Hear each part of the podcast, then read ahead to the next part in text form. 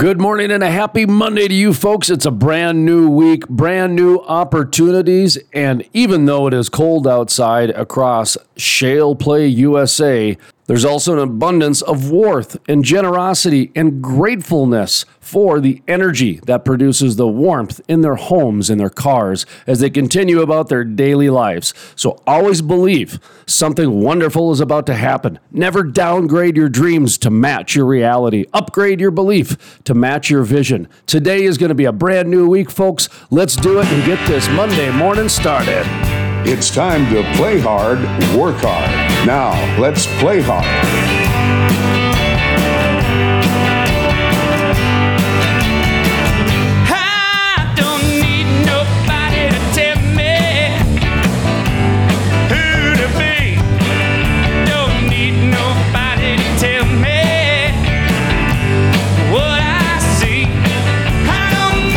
Welcome to the Crude Life Morning Show. Play hard, work hard. My name is Jason Spiess, live in the DJ Basin here with Sean Forbes from is it Oilfield Sourcing? I don't even have my notes with me. Oilfield Sourcing. There we go. Thank Dot you. com. Thank Dot you. com. And uh, filling in for Sterling today, Frackleberry Hound is chewing on a chewy paws bone in the background. Actually, not a bone as much as an antler. We'll have to maybe manipulate that on the. No, this is live, so we don't actually do any editing on this. No. So watch your words, Sean Forbes. I'll try. It's not easy. I might have to actually take that away from her because Frackleberry Hound is all about the chewy paws antlers. So, anyway, folks, we got a fantastic show coming today. And we're going to talk a little bit about some Valentines. We're going to talk about some events happening over the next couple weeks here in Shale Play USA, as well as what else do we have coming up here? But women's, the Women's Energy Network as well uh, of Colorado. Yep. Um, It's not nationwide yet. no, it's international. Oh, it is. Oh, yeah, jeez. and there are uh, chapters nationwide. This is why you're here today, is to kind of keep my focus because I've got so many things going in so many different directions. Like last night, I didn't do anything. I spent it alone in my hotel room with my dog, eating soup for one under a, s- a lonely light bulb, and it was swinging for some reason. I don't even have a fan in my room, but it was so pathetic. The light bulb was swinging, hanging from the ceiling, eating soup for one. I think I made a crock pot soup Hmm. last night too, so Another successful Valentine's Day. very exciting for both of us. Oh, you didn't do anything either? No, And you're married. I am. So you didn't up your game, he didn't up his game. It's just No, uh, we're not really big into um, holidays and you know feeling forced into celebrating someone on a certain day when you should do that on a daily basis. So you know, Christmas we don't really buy each other gifts or Valentine's Day. It's not that. Oh, you guys are all big the of a to deal. Christmas too. Yeah. The only thing I really care about is Mother's Day because I am a mom, so I feel like you know that deserves some some amount of recognition and thank thankfulness From your children or from your husband? uh, from everyone Oh, in the just- entire world. Just yeah. the grocery store It's like congratulations. you go to the grocery store. Damn it, I'm a mother. Where's my free cookie? That's right. That's right. Something or I, another. and, and my child's alive. She survived, so Uh, I get credit for that. I find that uh, when people are dating for more than a couple years, or they get married, the Valentines and, and, and Christmases Yeah. and all that kind of goes away. And Yeah, I think we did that stuff the first year, and then we decided that it wasn't really that important. variety So- of reasons. yeah. Sometimes it's financial. Sure. Mm-hmm. Sometimes it's just, you know, like what you said that, hey, I prefer to actually have some sort of affection every day, whether it's a note or it's a random flower or whatever the case, you know, just something different to keep me on my toes or whatever it might be. And, and then there's those that just don't believe in the hallmark holiday of Valentine's Day. right or the pressure you know of really having to go out and get somebody something that maybe they didn't they didn't want i think one year my husband tried to buy me a, a fishing vest because i love to fish and Very bold move for a man, by the way, on Valentine's Day. What'd you get your wife? Fishing vest sounds cool to Well, guys. i mean he's he's okay he bought me one year he I'm bought not me sure if wine with the girls it goes over as well, but go on. yeah he bought me a fishing gps one year for GPS? something no and that was probably the best thing he ever bought me i was so happy about that but he bought me a fishing vest one year and i thought well Sexy. you know um i don't really i don't really like it you know and So, so, with this GPS, he can track you. No, it's Oh. the coolest little contraption. It's like a it looks like a little ball, like a like a gol- like a tennis ball. And it has a little rivet on the end and you can tie your line to it and you cast it out and it has Bluetooth that connects to your phone or its own Wi-Fi. And you, and it's like a little fish finder. So you can see where the fish are. So Are then you kidding cast me? out No. So it's like a bobber, Yeah, it's like a, Okay. exactly like a bobber, but it's a but it's a fish it's finder. a camera. Not a camera. Oh, I oh, so it's like like a radar, It's a fish finder. lidar, Yeah. sonar. Mm-hmm. I don't sonar. even know what yes, it's called what- deeper sonar. Oh, it's it is sonar. I have Yep. no idea what kind of technology exists in the fish finders these days Yeah. because I went. I have you ever gone ice fishing? No, but I'm about to. Okay, so ice fishing is one of the most ridiculous things you'd ever No, encounter. because you can sit on the ice and drill a hole and drink whiskey. No, I get it. and It's- have a good time. I uh, listen. And catch I fish. love And hanging catch out. fish. Yeah. Okay, and my idea is ice fishing is not like other people's ideas i- of ice fishing. Okay, so to me, ice fishing is seventy to seventy-five degree weather. You do not have a jacket on. Okay, t-shirt, maybe a hooded sweatshirt. You've got either alcohol or if you're in Colorado, the, the, the legal grass substance, okay?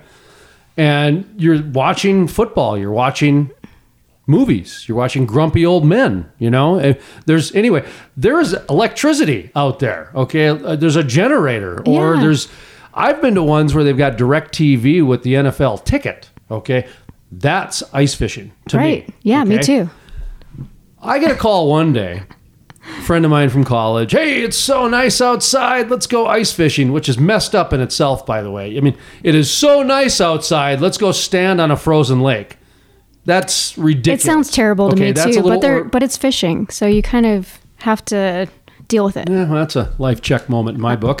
that I'm actually in a, in a point in my life or in, in an area of geography where it's so nice outside. We're going to go stand on a frozen lake. Not worried that the frozen lake might melt. No, that we're going to go catch some fish. Well, we get out there, and of course, like I said, I'm used to the 75, the glamping of ice fishing. And this was before the ice castles came around and the, you know, the, the, the little, uh, what do they call them? The tiny homes that are ice castle, that are ice shacks. Because where I'm from, up in the Dakotas, Minnesota, people were doing this long time ago with OSB board and you know, plywood, and they would hand make them or whatever. And A little shack. yeah, but it would be insulated and they'd have wheels on them or whatever the case might be. So we get there and he just flips over some five gallon buckets and drills holes. Like he expected another human to just sit out in the middle of a lake in the open where the wind is coming through at a steady 15. Just that's regular. And he just thought that would be a fun thing to do. Hmm.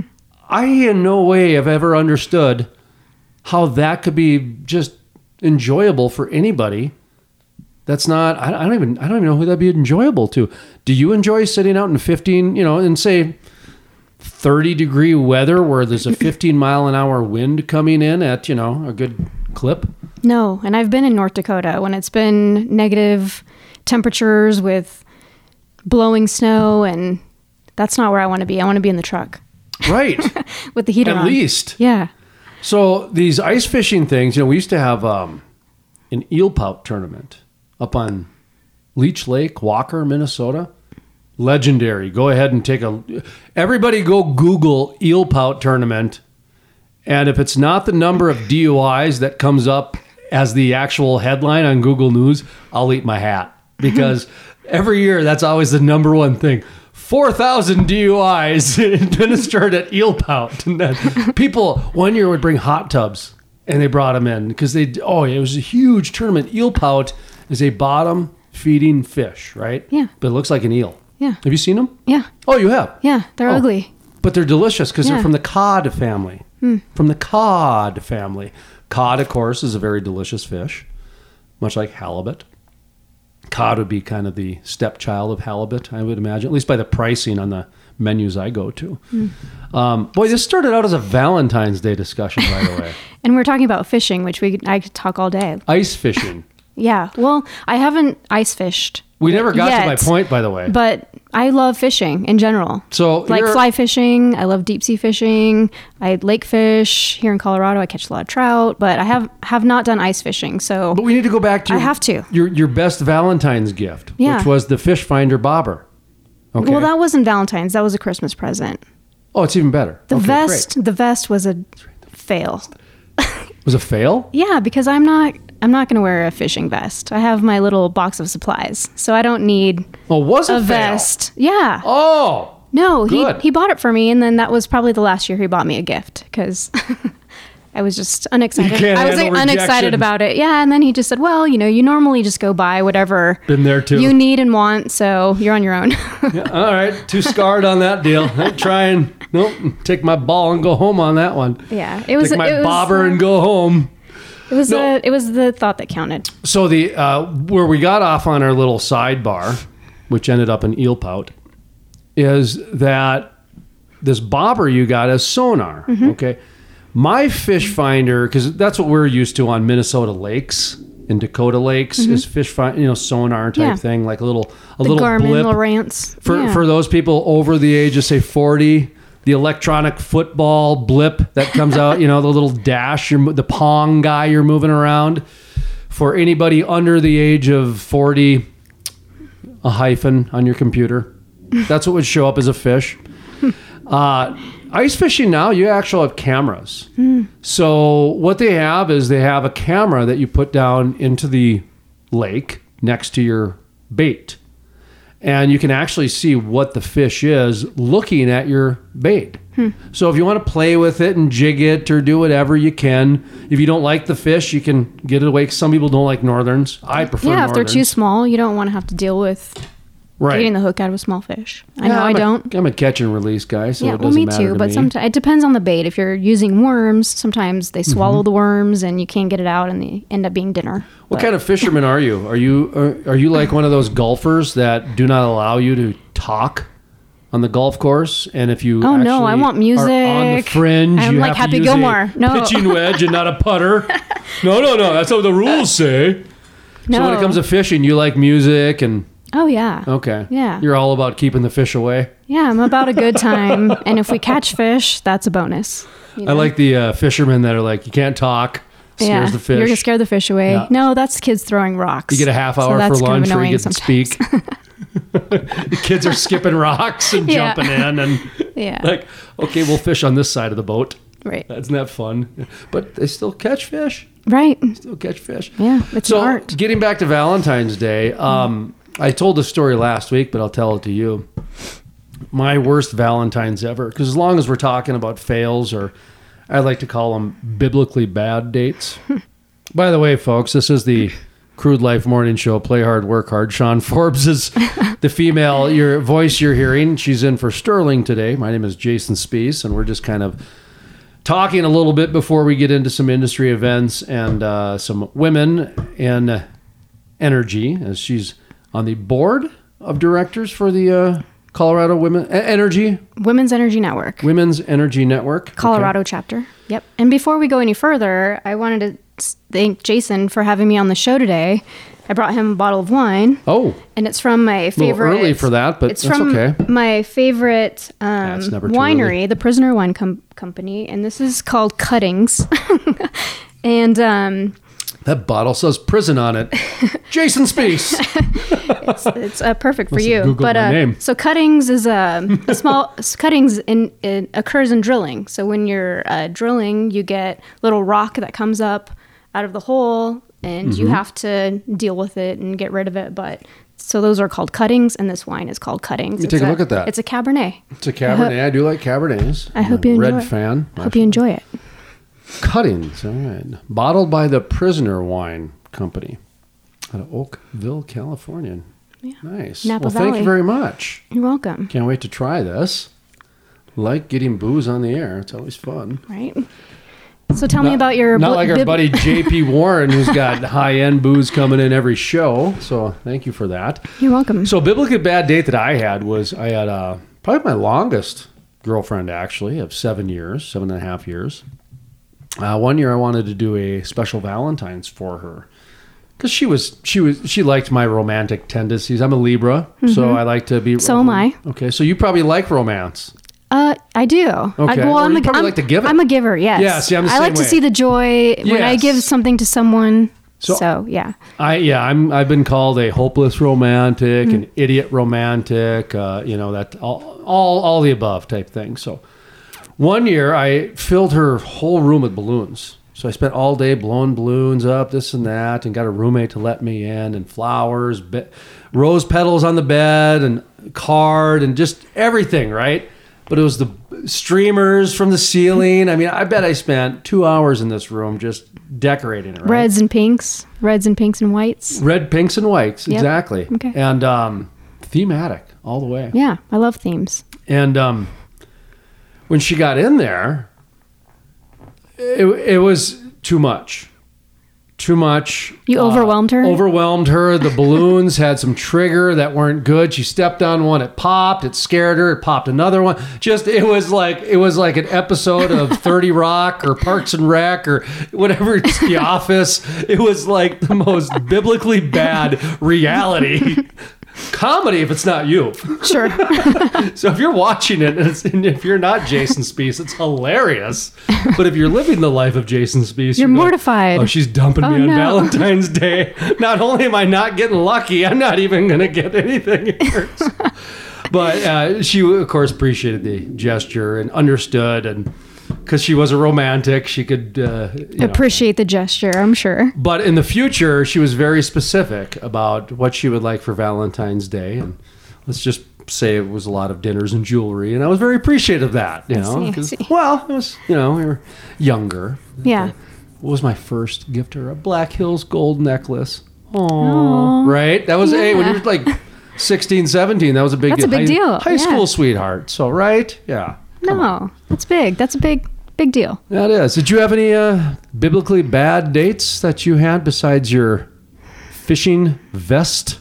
As long as we're on the Valentine's topic, I can't think of any. I can't imagine. I've been married uh, with my husband since 2001, so I'm so old I can't remember beyond 9 11 beyond that then. brought you together. It was. Was Yeah. it really? It was. Oh, come on. Yeah, no. So um, two weeks Shut after. up. My snarky remark was actually real. Yes, Awesome. and I love I and it's weird How because it's weird because I I've never really told the story to our friends and family until um, this past September 11th. oh, hang on. Here, I was getting excited. I was going to get some music ready, like we had an exclusive story. Yes. Oh, but no. Never mind. You've already shared it. All right. Sorry, not publicly. Sloppy not publicly. story. All right. Let's just get into it. Not here. publicly though, but Oh, um, so this is a world. it is. It's a world premiere. Oh, Dun dun dun. where's our music from MTV? All right. No, so um, September 11th happened, um, and two weeks later, I was invited to uh, a fundraiser for the firemen's um, family fire firefighters family fund uh, fundraising event. That's a tongue twister. May I pause? Yes. Is your husband a firefighter? He is not, Okay. But it was downtown Hollywood. I was living in uh, L.A. at the time, so So you just got invited? yeah, I just got invited. That's Um, how cool she is, folks. yeah.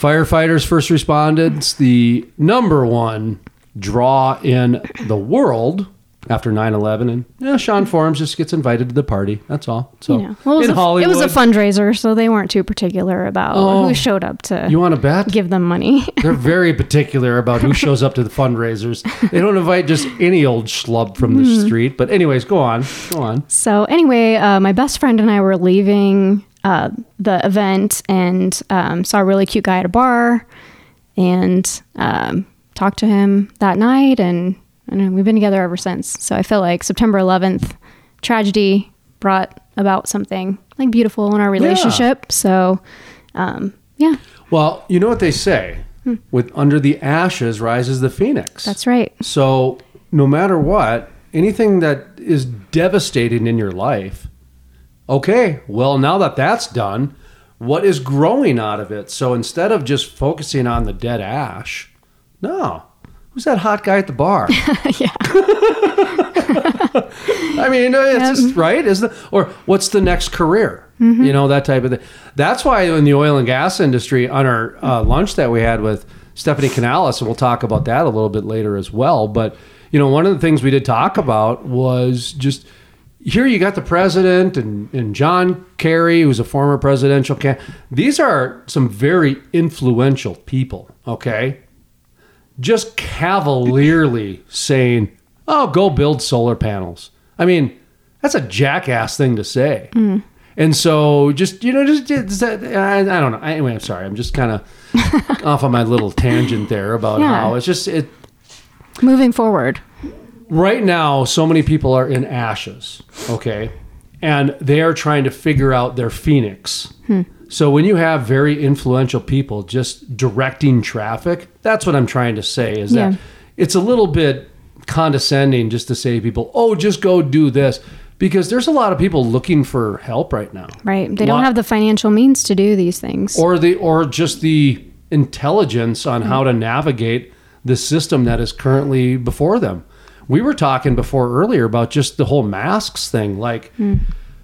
Oh the extra steps. If you're in sales now remembering the mask and oh not not only that but okay if you're traveling is where's my hotel key? Which pocket is it in? Because I've got masks and keys and keys and all kinds of different things in so many pockets and if I put my cell phone in the same pocket as my hotel key it's going to erase it so then my hotel key doesn't work you got all these new I mean seriously Yeah. in the mask it's like No, the masks are. I have a very small face, so the regular adult size masks don't fit my face. So I'm constantly having to tie the backs of them to fit, and I find I, I can't see much because the mask is impeding my vision. And um, so I buy children's masks now. Up in um, my part of the country, we've got we have to wear a stocking cap a lot of times, right? A, a Yeah. hat, and so I've got one with a big eyeball on it, and it's got little brands that come down. My issue is the ears. Trying to get the thing off and on, and with sunglasses on, and this and that, and every. That's where I about I'm about losing my shit. Yeah. That I'm I'm just I'm about ready to snap. And has nothing to do with the health ramifications, has nothing to do with the where's your mask and how everybody's a hall monitor now. It's just that it's just one more thing that I got to add to my day when I'm trying to redo. I'm trying to take things away from my days. Simplify. Exactly. Now I got to keep adding this and that. So, Yeah. speaking of adding, folks, coming up next, we're going to ask you to add a few events to your calendar. In fact, you're going to be heading to a Energy Strong event in Casper. Wyoming. That's why actually Sean Forbes has stopped by. She's on her way up to Casper, Wyoming to visit some fine folks at the event being I believe it's being spearheaded by Energy Strong is what what I believe is the email I saw from you if my memory serves me correctly. Is that right? Mm-hmm. Okay, so we'll talk about that plus more events coming up and then in the latter part of the program we're going to have some women's energy network talk as well as just kind of what they're what, that Oil Woman magazine. Uh, just there's all kinds of new life being put into the oil and gas world when it comes to females, and about time. Very dominated by men for a long time.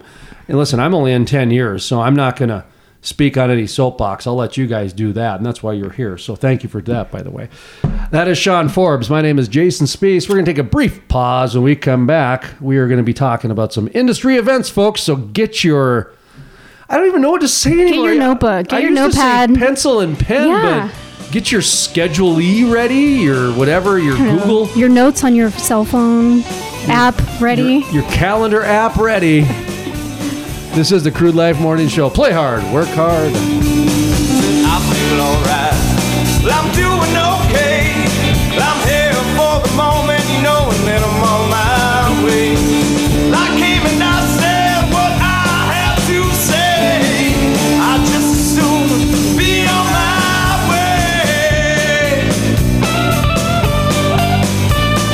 Interested in becoming a sponsor? Email studio at thecrudelife.com. The music heard on the Crude Life Morning Show, Play Hard, Work Hard, is by the Moody River Band. The Crude Life, Play Hard, Work Hard, is sponsored in part by If you have natural gas leases and are looking to sell them, Swan Energy wants to talk to you today. Give them a call at 866 539 0860. That's 866 539 0860. Swan Energy is buying up natural gas leases and they may buy yours too. Give them a call today. The industrial forest. It takes an industry to build a forest. Hey folks, Jason Spiess with The Crude Life. Did you know about half the trees planted in the last 20 to 30 years have died within the first year? Lack of watering, transplant shock, special interest groups, poor growing conditions are just a few reasons it takes an industry to build a forest, and that is exactly what the industrial forest does. Sustainability sheds, critical pipeline systems are implemented to ensure the forest survives and absorbs carbon for decades to come. It takes an industry to build a forest. If you're interested in sustainable forests, growing industry jobs, check out theindustrialforest.com. That's theindustrialforest.com. Play hard, work hard. Now, let's play hard.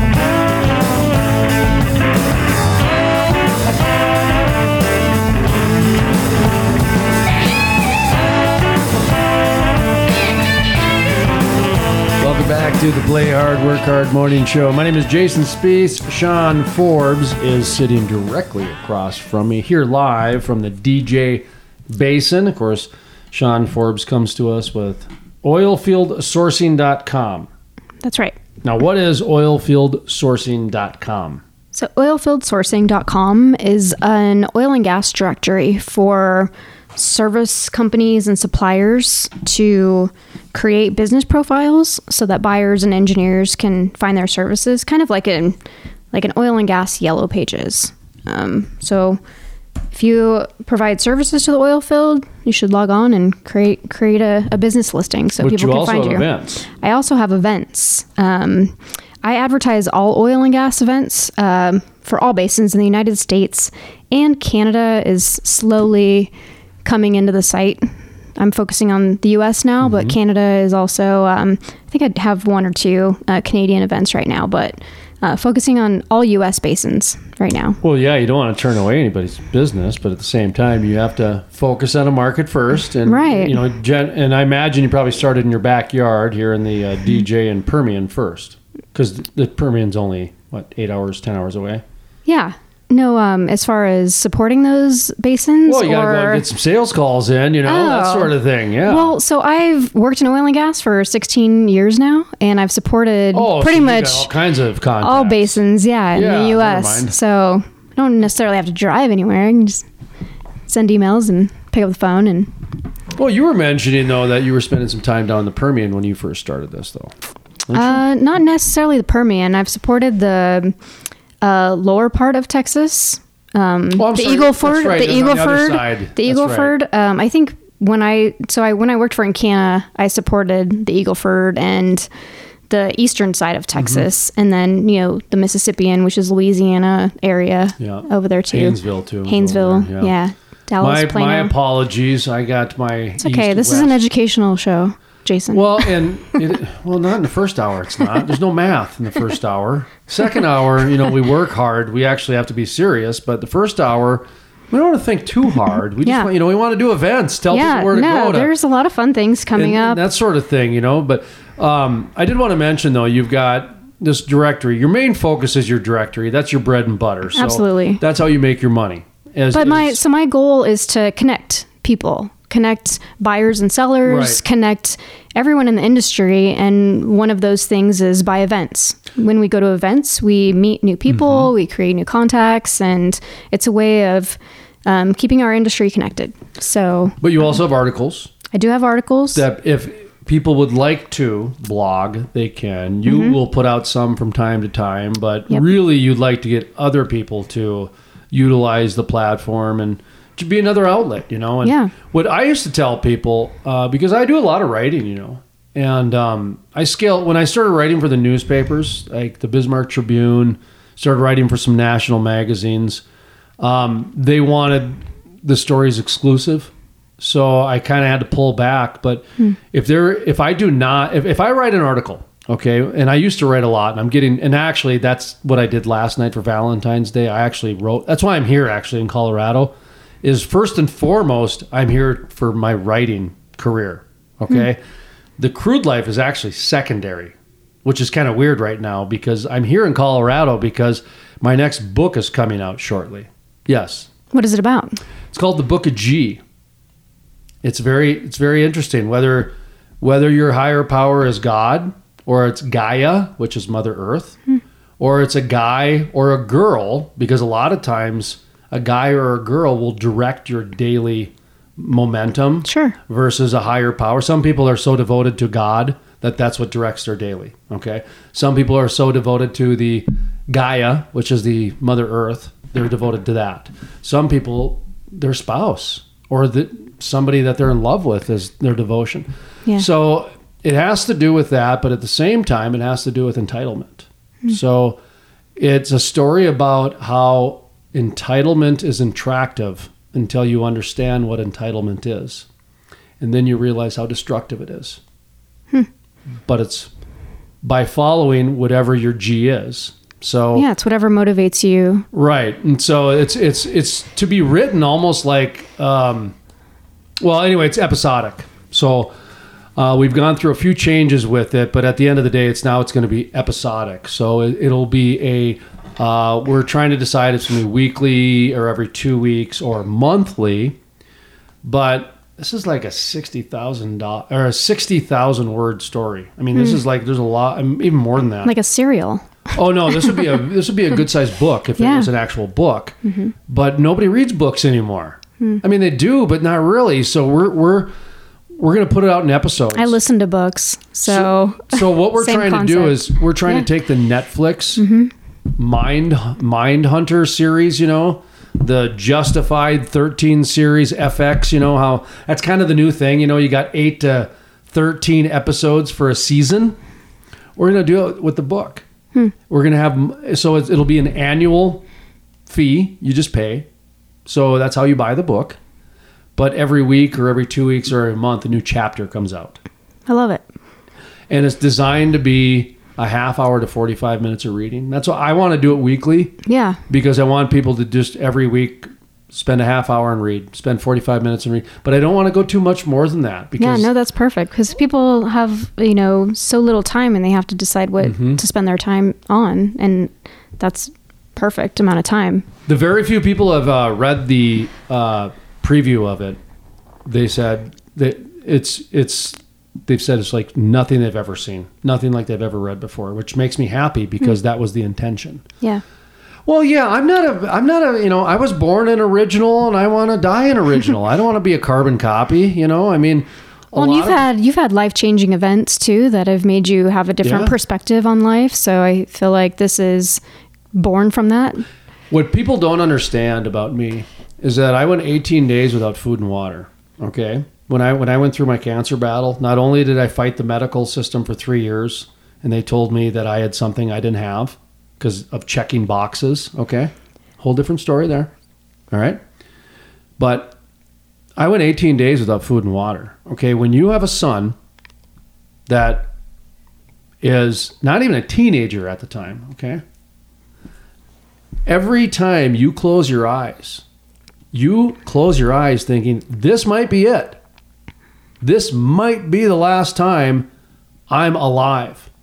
Because all you have in your life right now is an IV hooked up to you, giving you, I called it horchata because it was this big bag of some milky substance that was potassium.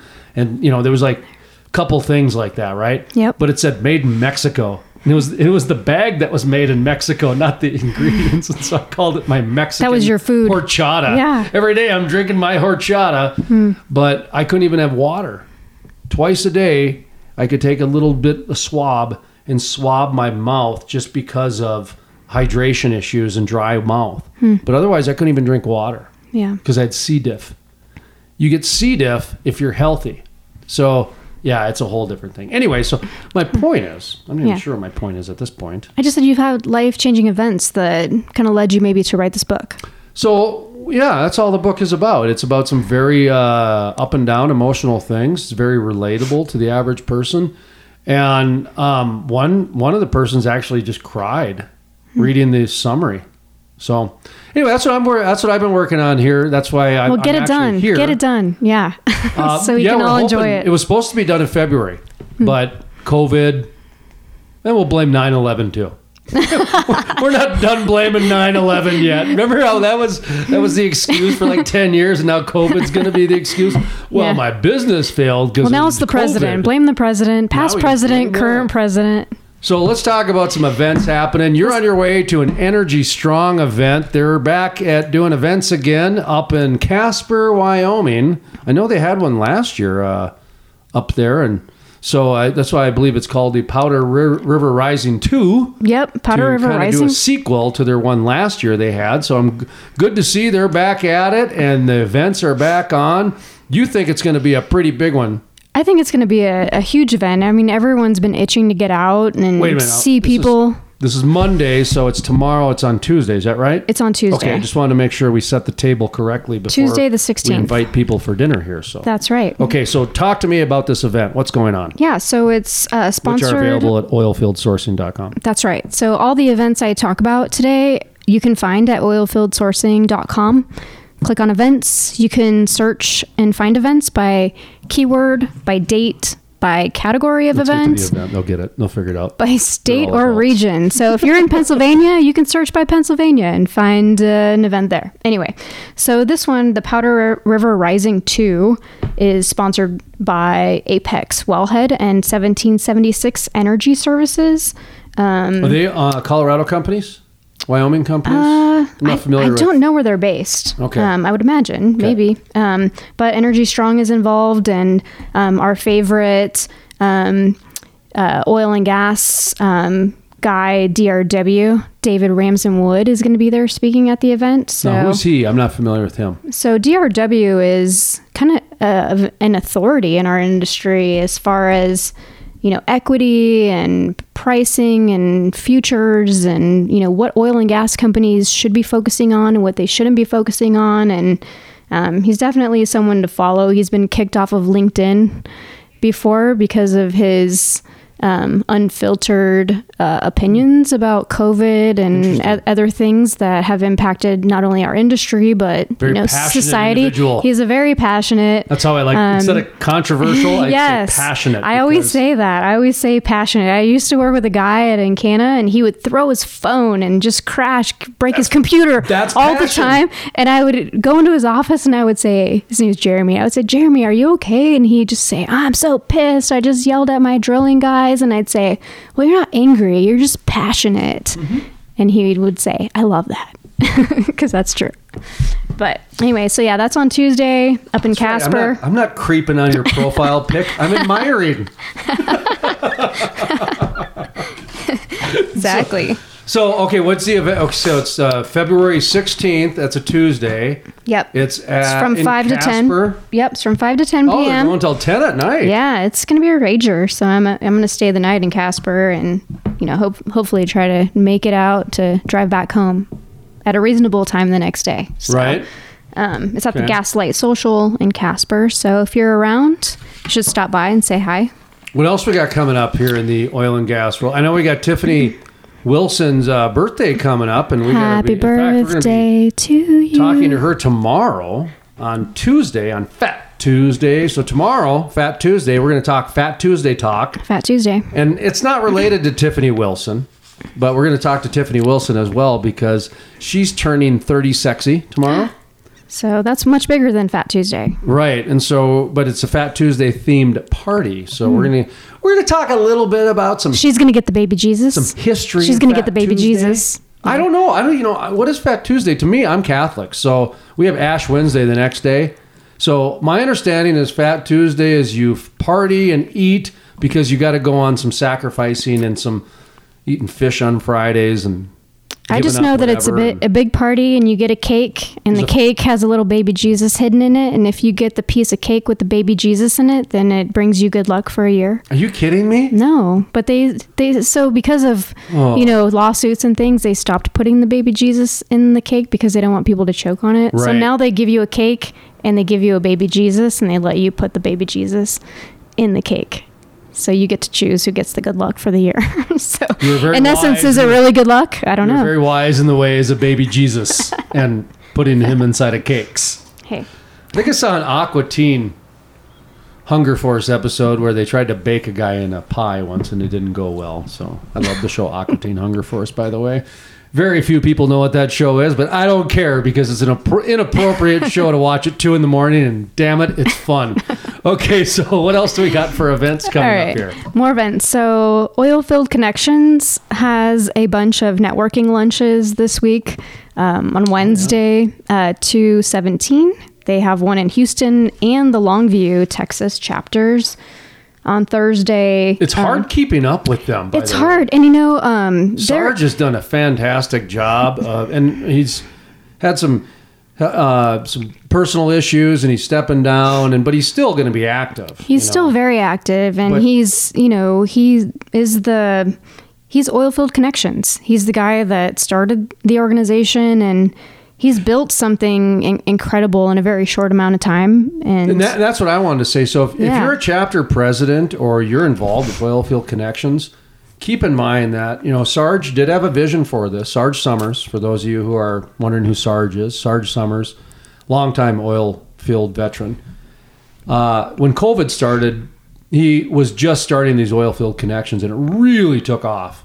In fact, it took off to the tune to where it got bigger than what he could even he wanted to be he wanted to be very hands on, but it took off. He didn't have enough hands. he didn't, and he's only got two. He's not an octopus. and then of course he had he had some personal issues happen and all these other things. And I mean, my heart goes out to him because he wants this oil field connections to be successful, but at the same time, he also understands the place he's at in his life. So if you're one of the leadership in oil field connections, I'm just telling you from me personally, you know, just respect his vision that he had with this because that's why people were attracted to it. You know, I mean, I've had some people with the, in the DJ that called me when he first started and they said, finally, someone who gets it. I mean, he's got like weekly prayers, uh, like a conference call with prayers and things like that, where there are people involved just because of that, because they want that weekly just kind of syner- synergy that comes with that, because the oil field is changing. It's Yeah. changing. You know that. We talked about that with Stephanie Canales on Friday about hey, there, there's a there, there's some different changes happening that I don't think the industry's aware of yet. no, it's it's bigger than So- all of us. So these events are very Yeah. important for a new reason because to me, the old way of networking is old is done. That's done. Um, there's there's a whole new network that's being had and and all these other things and so these industry events are important but for other reasons. They're important to network not just to be seen but to find out really what's going on you know? Yeah. and so and to get get a little bit of face time is good. So the oil field connections what do we got? You mentioned um, a couple in texas didn't you? Yeah, a couple in Texas on Wednesday, and then on Thursday, uh, February 18th, uh, Corpus Christi is having an Oilfield Connections networking lunch, and they're going to have a guest speaker who is the Texas Railroad Commissioner Jim Wright. Hmm. So that will be what's the third one the third commissioner. Christi Craddick wayne christian and then the third one it's like pavarotti the other one the other one Yeah. So it might be a good one to attend, and then also one in Lubbock on the same day on Thursday. Um, well they got a chapter in lubbock too Lubbock and Corpus Christi. Yep. And Houston and Longview and Dallas. They have several in Texas. It's So international. It's all over. It's I, all I just didn't know that they had one in Lubbock, Texas. You know, that's where Tiffany Wilson lives. So yeah. I would assume that she's probably going to know something about that. But Definitely. she's. That's the thing too is that you've only got so much time in your day, and and so it's great to be a part of these. But Yeah, and these are well, these are networking lunches too, so hopefully it doesn't take time out of Yeah, the other parts of your day. You, you do have to drive drive there. but you're also have you been to Midland? No. Everything's thirty minutes. I know, but this is an opportunity to actually get Two out and, and meet people. This is estimated arrive time twenty five minutes. it's like what the heck? Priorities, I guess. Priorities. I mean, Fort Collins, everything's 15 minutes, but Yeah. that is funny, by the way. In Fort Collins, it's like you're three miles away. Estimated arrival time, 12 minutes. Then you go a little bit, 15 minutes. Okay, all right. so, what else do we have for events here? Um, this one I'm really I'm really excited about. On Thursday, February 18th, over lunch from 12 to 1, uh, there's a virtual event hosted by WOGA, which is the Women in Oil and Gas. It's called their MIT or Members in Transition webinar series. Is it Woga? Uh, WOGA. Yep. Women. Women in Oil and Gas. Okay. And it started here in Colorado and I think has expanded, but based here in, in Denver. Um, so Kaylee Van Cleve, who is the current president of Women's Energy Network, we'll talk about that later. But this one's called Interview Skills in the Current Virtual Reality. Um, Kaylee's one of one of the most incredible women I have met here in this industry. She is an authority on recruiting and job coaching, and you won't want to miss this one. So if you look um, at my website, look for for a WOGA event. And then on, on Thursday, February 18th, we have PIOGA, which is the Pennsylvania Independent Oil and Gas Association. PIOGA? PIOGA. Great name. I love it. That sounds like a bar game. It well, Play some PIOGA tonight. it's funny you say that because they're hosting a networking event at Pins and Pints in Pittsburgh, Pennsylvania. From, Sounds like a dish you might find on diners, drive-ins, and dives Dives. too. Tonight we're going to be making pioga with the. All right, I. I was about to say, I hate that show. Okay. um, so that's from in Pittsburgh from six to nine. Sidebar. Do you know that there is a, I believe there's a website, but I know there's a whole thread of people that have gone out of business after that show. So here's here's I'm not how. surprised. Yeah. Is that it gets on the show, and all of a sudden these tourists come right because it's been on diners, drive-ins, and dives, right? So you got to go. Well, the locals spite it; they hate it, so they stop going because there's all there's a bunch of douchebags there, right? So they stop going. Well, then the place goes out of business. Hmm. So there's a whole there's a whole subculture of I hate Guy Fieri because he killed my restaurant. He just annoys me, so I could just can't. I think he's got the best job in the world. After, has the best job in the that world. One guy committed suicide, um, Anthony Bourdain, who that that was the biggest eye opener to me. Yes. that Anthony Bourdain and Dave Chappelle did a whole bit on this, but that guy had the greatest job in the world. Okay, you cannot find a better job than eating the most interesting food, talking to the most interesting people on someone else's dime. Okay, Yeah. That- that's what you do. You just go do it, whatever you want, as long as it's kind of interesting and unique. You go do it. Yeah, except for Josh Gates oh, on the Discovery Channel. He does I got those. rid of my TV in 2007. Oh man! So, I'm he he has a show. I can't remember what it's called. Oh, Expedition Unknown. And Oh, so, so he's the new Anthony Bourdain. well, but he doesn't eat anything. He's more of a treasure hunting guy. Oh. But they never really find anything. But it draws you in because you think they're gonna find something, and then they I saw really a don't. show like but- that called Finding Bigfoot. That would be very same template. You just go search for something you never find, right? Yeah, but it's educational, so you learn a lot about some of these historic. Have you ever seen that show. Finding Bigfoot? By the way, I have not. Okay, so it's got this guy who looked like um, the guy who wears the hat from Thirty Rock. So he wears that Frank. He wears this hat. He's got this curly hair, and I've only seen one episode.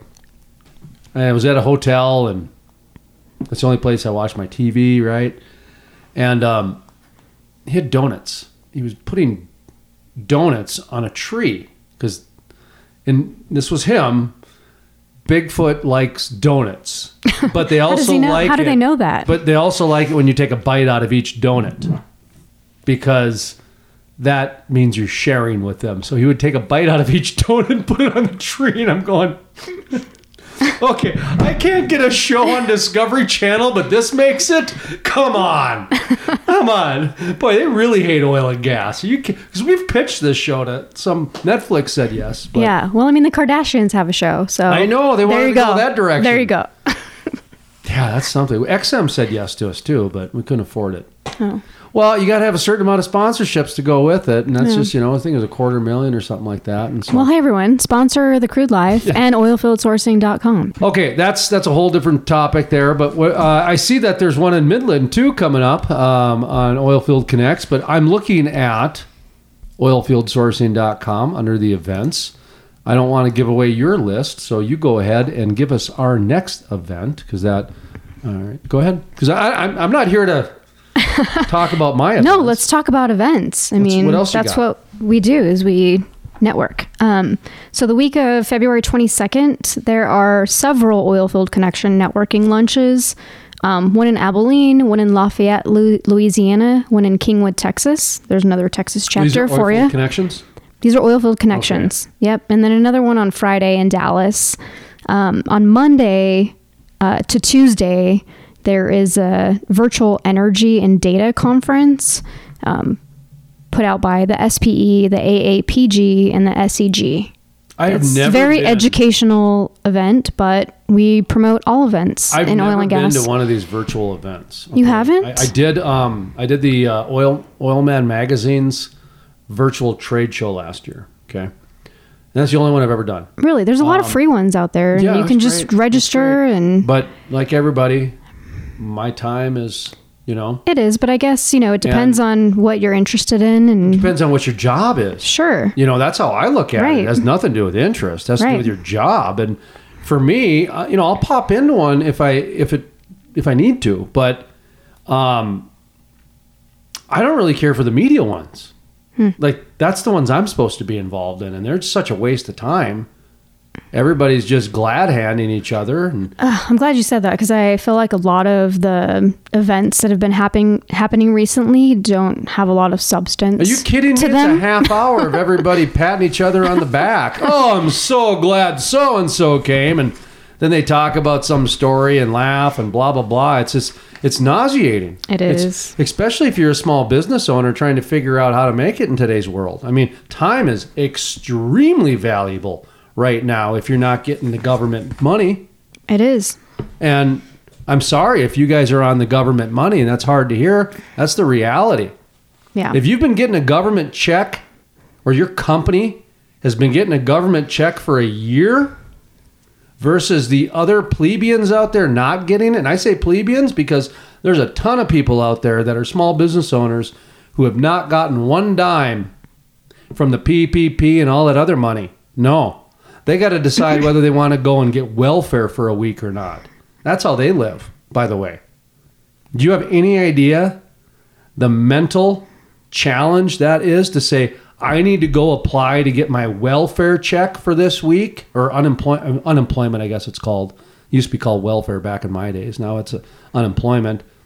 That's very difficult. if you're eligible. If you're eligible. right. I'm not. I get denied every week. I Right. tried for a while. I gave up. I'm like, screw this. All right, I'll just go make it work. That's why we're doing the play hard, work hard morning show. We need to grab a hold of the narrative again, and it's working. People like it. People like we've got a dog named Frackleberry Hound. I get more emails about the dog than I do about me. By the way, folks, we do want to give a big thank you to Christi Craddick at the Texas Railroad Commission, who sent out our crude life interview across her network, and they've actually spliced it into different parts to help educate. That's the thing here, folks. This is an educational platform at the end of the day. We like to have some fun. That's why we've added the play hard portion because I've been around oil and gas long enough to know we like to play hard and work hard. I know people say work hard, play hard. No, no, we like to play hard. we like to work hard. Sorry, I'm a realist here. Now, some of you, I get it. You can't. You you, You gotta- can't have one without the other. No, you, you work hard Yeah. For two weeks straight, and then you go play hard for two weeks straight. We used to call them drunken sailors and pirates, you know, drywallers. They get their check and they go party till the next check with drywallers. Why did you laugh so hard at that one? Well, because my husband worked in Vegas for six years and building casinos. And so these guys would get their paycheck on Friday. Exactly. And they would go right to the casino and piss it all away. And then on Monday, they'd be like, hey, dude, can I borrow $7 for know. a sandwich? And so it's just it's, it's exactly what it is. Stere- listen, stereotypes are wrong, but there's a little bit of truth for some reason behind most of them. That's anyway, folks. That's gonna do. it. We we are way over on time here, so I apologize. By the way, we're gonna have some links at thecrudelife.com. Play hard, work hard. We've got a daily show page. You can go to that. Oilfieldsourcing.com is where you can find all these different events. Of course, you can go to the Oilfield uh, International Connection, you know, Oilfield Connections website and go to there specifically. But what Sean Forbes is bringing you is Shale Play USA. Okay? Shale Play USA, a centralized place for all the different events to come and be shown, be told. That was a terrible way to phrase that. I'm going to call myself out on that one. That was awful. It's like a, a brain, platform, a brain platform, just yeah. stopped right there because I'm way over. I'm thinking about how I'm going to get to the commercial break and all kinds of different things. Folks, when we come back, Tiffany Wilson is going to join us. No, that's tomorrow. That's tomorrow. Today, when we come back, it is the Oilfield Women's Network. That's what it is. See, I, I was thinking she was going to be part of that, but she's not. That's right. You're just going to talk about some of the women going on, um, women that are um, doing some incredible things in oil and gas. You see, I, I can't think straight. in the right energy e- energy industry.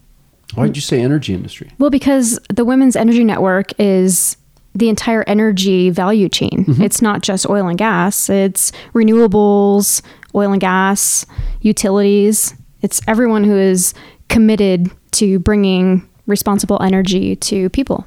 With that, we are going to take a brief pause because that was articulate, and obviously, I turned into a pumpkin about two minutes ago because I just started rambling nonsense. This is the Play Hard, Work Hard morning show. My name is Jason Spiess. That is Sean Forbes. We'll see you in a few.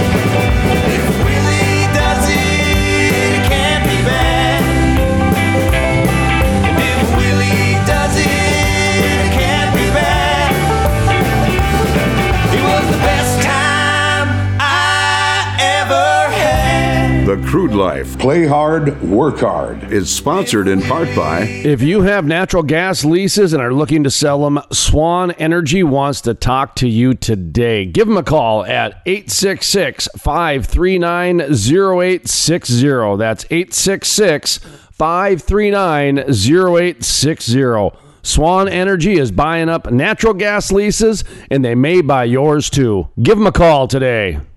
Industrial Forest. It takes an industry to build a forest. Hey folks, Jason Spiess with The Crude Life. Did you know about half the trees planted in the last 20 to 30 years have died within the first year?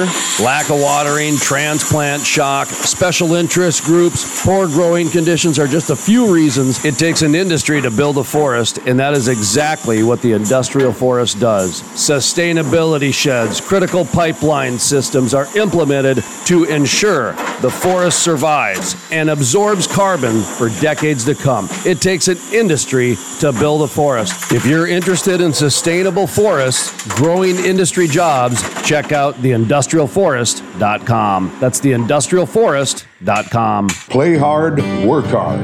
Now, let's play hard. Said you're my pineapple, baby, let me be your mango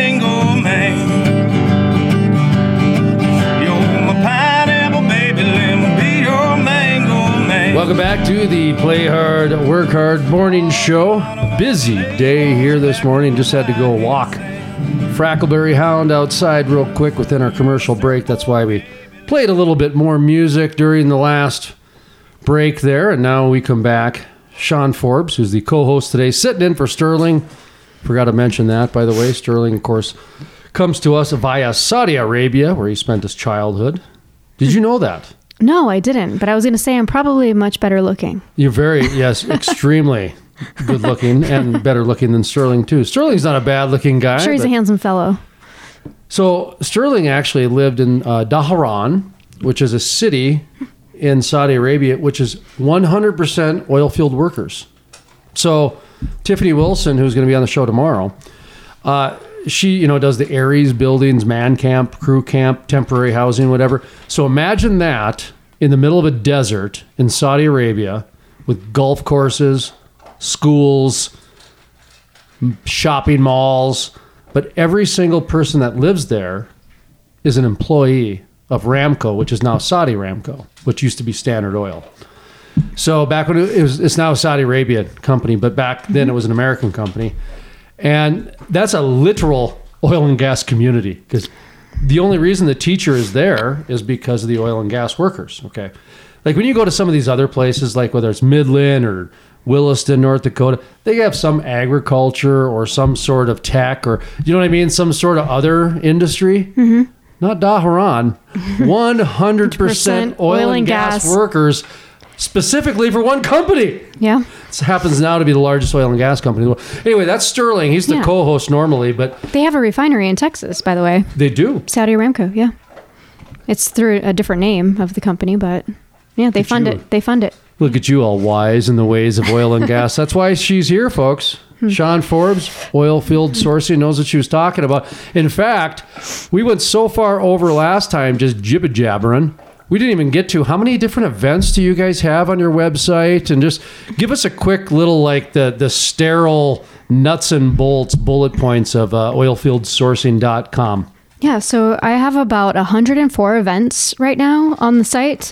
Um, five fishing tournaments, different fishing tournaments. Nice. Yeah, I love fishing, so of course I want to mention that. Imagine clay clay shoot or two Um, Eight. as well. There's eight clay Oh, you actually haven't broken down that much. Yeah, five happy hours. What do you like an engineer? Three. I mean, I like numbers, My and goodness. people like There's no math in the morning, no math in the first hour. I told you Well, we will not have math in the first hour of play hard. Work hard, different story. Those guys are all linear thinkers. In the But we're talking hour. about play hard. So there are 16 different golf tournaments advertised on my site right now. So Oh, is that it? I figured that it. I figured there'd be that more. I know that I know of. But Oh, if, that's right. We're still in snow season. yeah, but I mean, I feel like people are starting to coordinate events and start advertising them. People are tired of being stuck in the house. They want to get outside and. Golf now- tournaments to me are So if you're listening right now and you're thinking, you know what, I want to let oilfieldsourcing.com and Sean Forbes know about our event.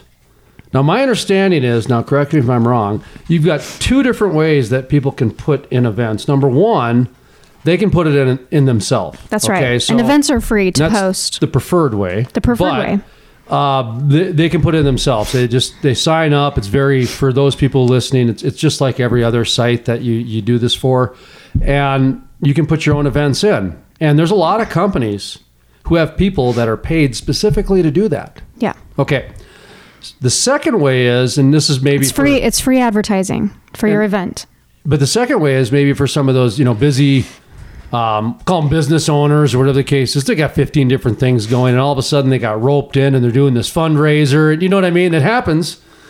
So uh, they can they can send in to you though, and you'll put it in if you got time. That's right. Okay, so where can they send the information? Let's say they got an event and they want to send it to you. How can they do that?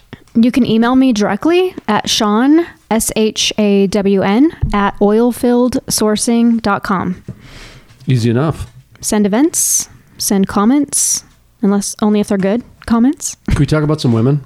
Yes. Okay, good. Because I had a terrible Valentine's Day. Spent it alone with my dog. She's a girl. Hey, Frackleberry Hound. She's your favorite girl. Oh, she's my love. Yeah. Anyway, so She's very pretty. it is the Women's Energy Network, Yes. and this is, I we, we, we say energy too, Yeah. because we're all about all the of- all, all the All the energies. above. and it's is uh, not just Colorado. No, it's a, a international network. Okay, let's. So let's there are it. several chapters across the US, but basically, the Women's Energy Network is an organization of professionals who work across the entire energy value chain. So that includes professionals in renewables, oil and gas, uh, logistics, and utilities. So we uh, encourage an organization of inclusion for everyone who is dedicated to bring energy to our homes, our businesses, and public outlets. Um, whether that be, you know, a supplier of services or, you know, an attorney who represents energy clients. So anyone related to the energy business. So I'm going to give you a little bit of insight here that they probably haven't shared with you. But back in the day when I was a magazine publisher, remember magazines? What's that? Okay, exactly. they, they used to be around magazines, and Good housekeeping. they would they, they would have a purpose. You know, they they were a lot of the they called them shelf life. So you'd have coffee table book that type of thing. So it was more about the presentation than about anything else. You know, you could have a gorgeous photo and not really advertise much and be very impactful. Okay. Mm-hmm. And the reason was is because it was very appealing to females and women. Okay. And when it came to major purchases, say over thousand dollars, and probably about two to three, four, five thousand dollars now, but back in the day, thousand dollars was that cutoff. Uh, w- women did eighty percent of the household decision making. So if you're going to buy a new new furniture set, the women are making the choice. The man might be paying for it, but the women were making the choice. You're a home economics engineer. That, I didn't realize you guys had a specific term, but okay, Well, I, we'll go I with d- that. I don't, but That know. sounded very, very uh, specific Tech- there. yes. Uh, so my point is, is that I, I think it's great that the way women are embracing oil and gas, because personally, I think that is what it's going to take to bring oil and gas to that accepted in the household. And you're nodding your head. So, what, Hmm. yeah. what, what do you think on that? No, I agree. I mean, women need to be at the table as well. They're very influential in households. Okay, they're Hmm. very influential. So if it's cool and sexy to rail on oil and gas, it's probably what's going on on just a casual whatever basis. Right. But if there's a group of women that are coming forward and connecting with other women through, I don't bunko is bunko a thing anymore? Um, I heard about that ten years ago, so that was that was always a reason why I didn't see my girl. She was always at some bunko game at some guy's house. I'm just kidding. That sounds like a North Dakota thing. Uh, anywho, so anywho said any owl.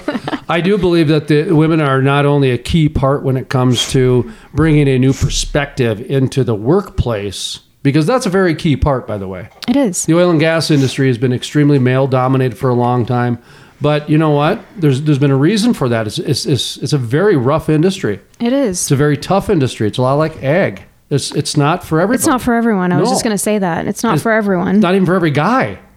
no? I mean, not Right. only do you got to physically be to a certain degree, Right. You got to mentally and just Yeah, no, I mean, I know salespeople who have come into the oil and gas industry and they just couldn't hack it. It just wasn't for them, and they've moved on. But Mm-hmm. Hey. I mean, hey, good, I, I work nice in try. the media, so oil and gas Yeah. has got nothing on the media. Okay, you want to talk about a grind, a meat grind? Craig Bohl, the coach of the University of Wyoming, who coached Josh Allen, who played in the Super Bowl this year. Okay, Craig Bohl is just right down the road, University of Wyoming. He's the head coach. Uh, him and his wife, we used to share an office, so we used to know each other pretty well.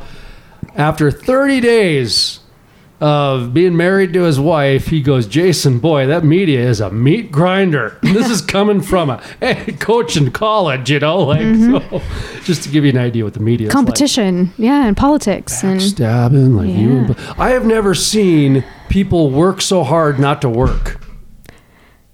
That I know it makes sense to a lot of people out does, there yeah. Mm-hmm. in corporate America because it's the same kind of thing. But that's where I see the women really making an influence is that bringing in this new perspective that just guys don't have. It, It's no it's no fault on the men. right, No fault. No, It's being just- women coming into this male-dominated industry, we have to work ten times as hard Mm-hmm. to be heard and have a seat at the table. Speaking of which, Mick Hager from Canine Pipeline, she also has a side business, Chewy Paws, which you hear Frackleberry Hound chomping on her antler back there. I'm sure it's an elk or a moose or a deer. I'm not sure, but it's this. th- She's she's another one of these modern day leaders that is bringing in a new sort of idea and mindset when it comes to oil and gas.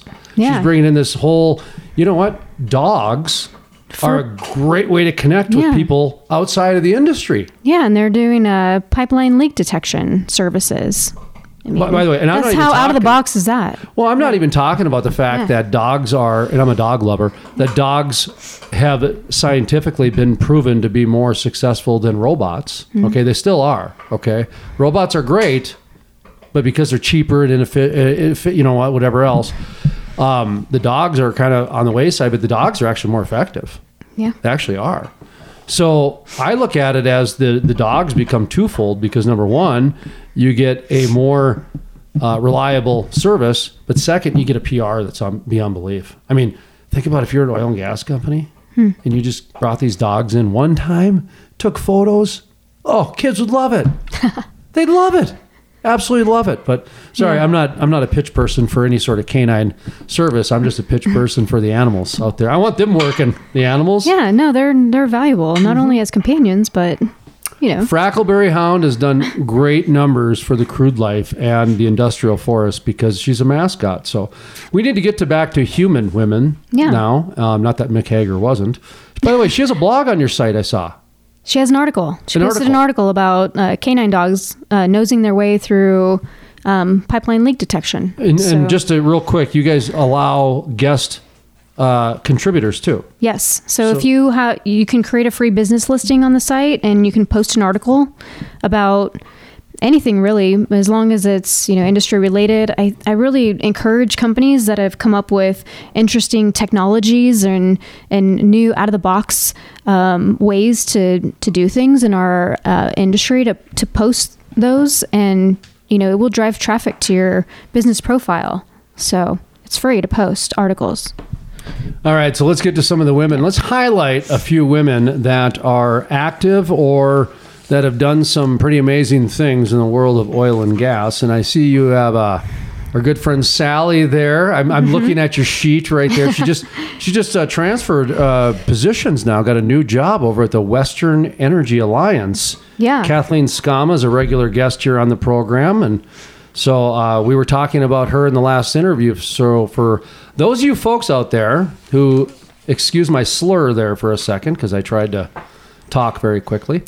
Um, go ahead and check out our interview with Kathleen Sgamma. She actually does a nice job of kind of promoting and, and talking about Sally's role at uh, the Western Energy um, Alliance or the Western Energy Alliance. And you have some information about her when it comes to the oil and gas networking. So, sorry, I just wanted to plug her a little bit yeah, there. no, I mean, I, I honestly, I can't say enough about Sally, so we could just talk about her for the next two hours if you want. I mean, North Sally, Dakota gal, by the way, Yeah. from Minot, North Dakota. Um, I mean, I don't have enough time to express the amount of respect and admiration. By the way, I have for this woman. when when she was in North Dakota, her phone number was four. Mine was nine. One number off, three numbers off. No, that's it. We just we Oh, that few people. We our family's got one number. You just dial four, you get Sally. I'm just kidding. that's funny. Bad joke. I know, North Dakota. North Dakota. Um, so Sally is the current uh, business development manager at Western Energy Alliance, and she's the past president for WENCO. Um, WENCO stands for the Women's Energy Network of Colorado. Um, Sally is actively involved in the nonprofit community, and she currently supports a number of organizations, including WEN, uh, Oilfield Helping Hands, Project PAVE, and Global Dental Relief. And um, I'm friends with Sally on her social media, and she is constantly promoting, you know, local businesses. Um, and uh, I, I really don't know how she does it all She's a firecracker out there. just nonstop, and she's involved in so many amazing things. And um, Sally's done so many wonderful things for the Women's Energy Network, and like teed it up for Kaylee uh, Van Cleve, who is our current president. Um, she's another woman that I'm so in awe of. Um, she is the managing partner at Iridium Consulting Company. She does recruiting, business consulting, job consultings, and workshops. If you ever see Kaylee host a webinar related to personal development in the workplace or how to prepare for interviews or resume improvements, don't miss it. I think I mentioned um, an event that's happening this coming week uh, with Woga, and Kaylee is presenting in it. So if you have a minute, you should really sign up for it. I think it's either free if you're a member of Woga or very small registration fee. So. Um, and then last but not least, um, I want to highlight Jenny Sparks. Jenny is uh, not only the upcoming president for Wenco in 2022, but she's also the strategic marketing manager for Applied Control Equipment. Um, this woman is brilliant and so much fun, and her smile will change your day. Frackleberry Hound is like, just, she's jealous. Did you Moochie. hear? her? Moochie, Did you hear Frackleberry? She's just like, she's trying to. she she's so excited. She's She so excited for the Women Energy Network members. She's grabbing me and just. That's what she was doing. As soon as you started profiling the women, she just started grabbing me because she's jealous. She's so jealous. Oh, and Sterling's here, she waits uh, until we turn the mic on, and then she goes and grabs the chewy paws and just starts dropping them.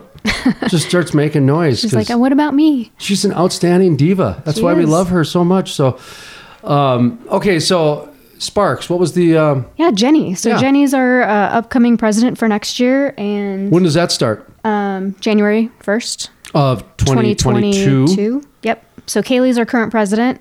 Sally's our past president, but still involved Uh-huh. with the organization. Now, do you guys? How, how is it you guys do things now? Is it different chapters? Is it? Um, Yeah, so we're the Colorado chapter, and Okay. we um, kind of manage our own events and programs and things, and we report up to our national, um, which is I think based in Arkansas, and um, Colorado chapter has uh, about 453 members right now, and um, you know it's a fantastic organization to network with folks in the industry. I mean, I I really love the Women's Energy Network because it's different than the other oil and gas in, uh, organizations in town. Like I was always gravitated towards, you know, the the pipeliners and the um, gas processors association, and I would always see the same people at the same events all the time. And when I mm-hmm. joined Women's Energy Network three years ago,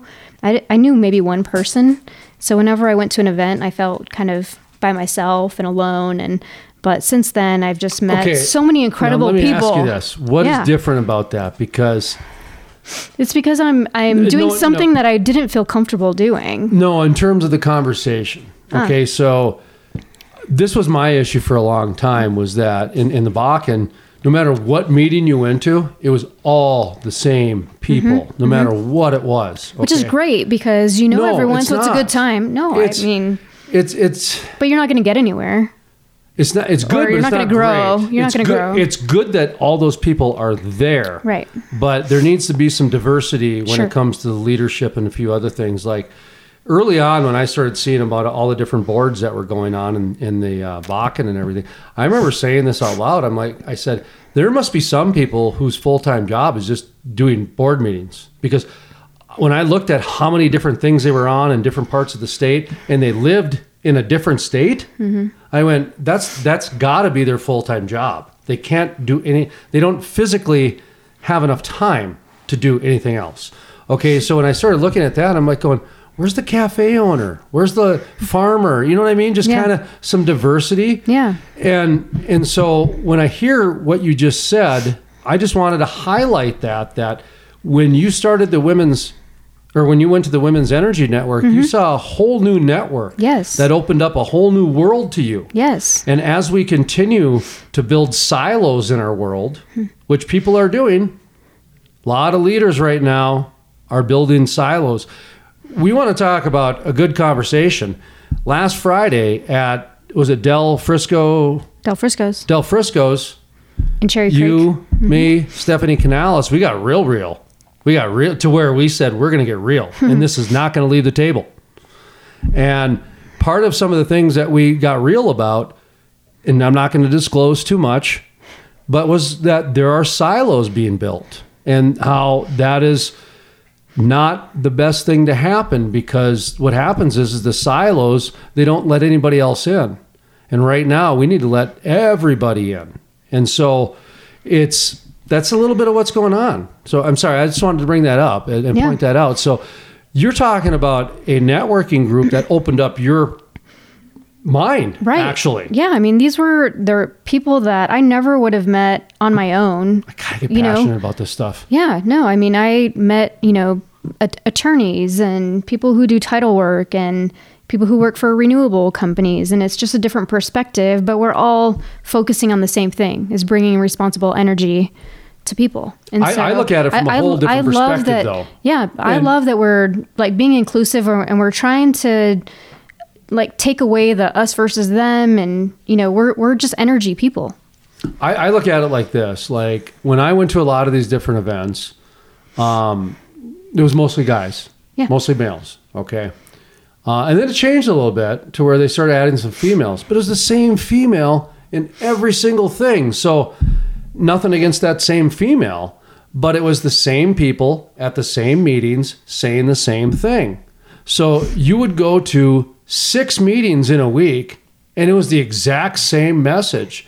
And then you go home and you check your email, and the same message is coming. You see what I mean? It's like it's it's it's a It's not evolving. Oh, it's a herd mentality and a group think that's almost like organized to fail. Because I've said this a long for for years now. When I got into this industry ten years ago, plastic bags and um, reusable tote bags, plastic straws, and paper straws were basically all that the oil and gas conversation was, with occasional bitch about, oh, I don't want to pay three bucks for gas. outside, honestly, outside of that, there wasn't much. Now we got the president of the United States trying to ban the industry. So all I'm trying to say is over the last 10 years, there's been a herd mentality and a groupthink at- from time to time that's caused some problems. So anything that can open your mind to some new ideas right now, I would highly recommend it. That's a very um, soapboxy way for you to promote your your deal. I apologize about that because I try not to get too political, but dang it, sometimes I do. It's facts. it's facts. So how can people join? Yeah, so um, go to the women's energy network.com and find your local chapter and become a member. Do you know how many chapters there are? Or I mean, I mean, is there is there like so many it's hard to count? Or I think there's over 20 oh, okay, across that's, the yeah, US. that's no, that's that's enough. It's like more than three. Yeah. Okay. Oh no, yeah. It's a uh, WEN is international, so there are some chapters um, outside of the U.S. as well. But um, I'm currently the on the board of directors as the director of sponsors and partners. Um, so my goal is to engage with organizations and companies who are interested in like supporting our events and you know valuable programs um, to promote their brand through logos on our website or highlighted at our events. So if you're interested in becoming a sponsor or a partner, please reach out to me at sponsorship at wencolorado.org. And I pulled up that website, women'senergynetwork.org. Is that right? That's right. Okay, so I pulled that up while you were talking because I do feel bad when I pop quiz people. Yeah. And I pop quizzed you. Yeah. Okay. And JD um, Warren does the Round and Rotary podcast. He he made a mention. So did actually Derrick um, Clark down in the Permian about how he made him comment on the air that yeah this was 100% organic we didn't get any questions ahead of time all this other stuff almost to where i felt like they were kind of backdooring slamming somebody with that i don't know because it was different when somebody says that you know but I, I take that as a compliment because Hmm. Yeah. that's how i think interviews should go and that's how we've done it Sure. so pop quiz here you ready for this it's on your website Oh my gosh. yep 5946 total members Yep. 20 chapters. So right on the nose. I if you had the over under, folks, you lost because it's right on the nose. 20 different chapters and 32 upcoming events. They've been fostering career development for women in the energy industry since, Since 1994. Some people graduated that year, not me. Yeah. Hey, I need to ask you, by the way. Let's say Yeah. I want to join. Yeah. How can I join? Can I join? I'm a man. You can join. I've seen a great episode of Parks and Rec where Ron Swanson, the male boss, wins a Women of the Year award. so can I join your Women's Energy Network, or did I? Yes. Am, am I just being comical?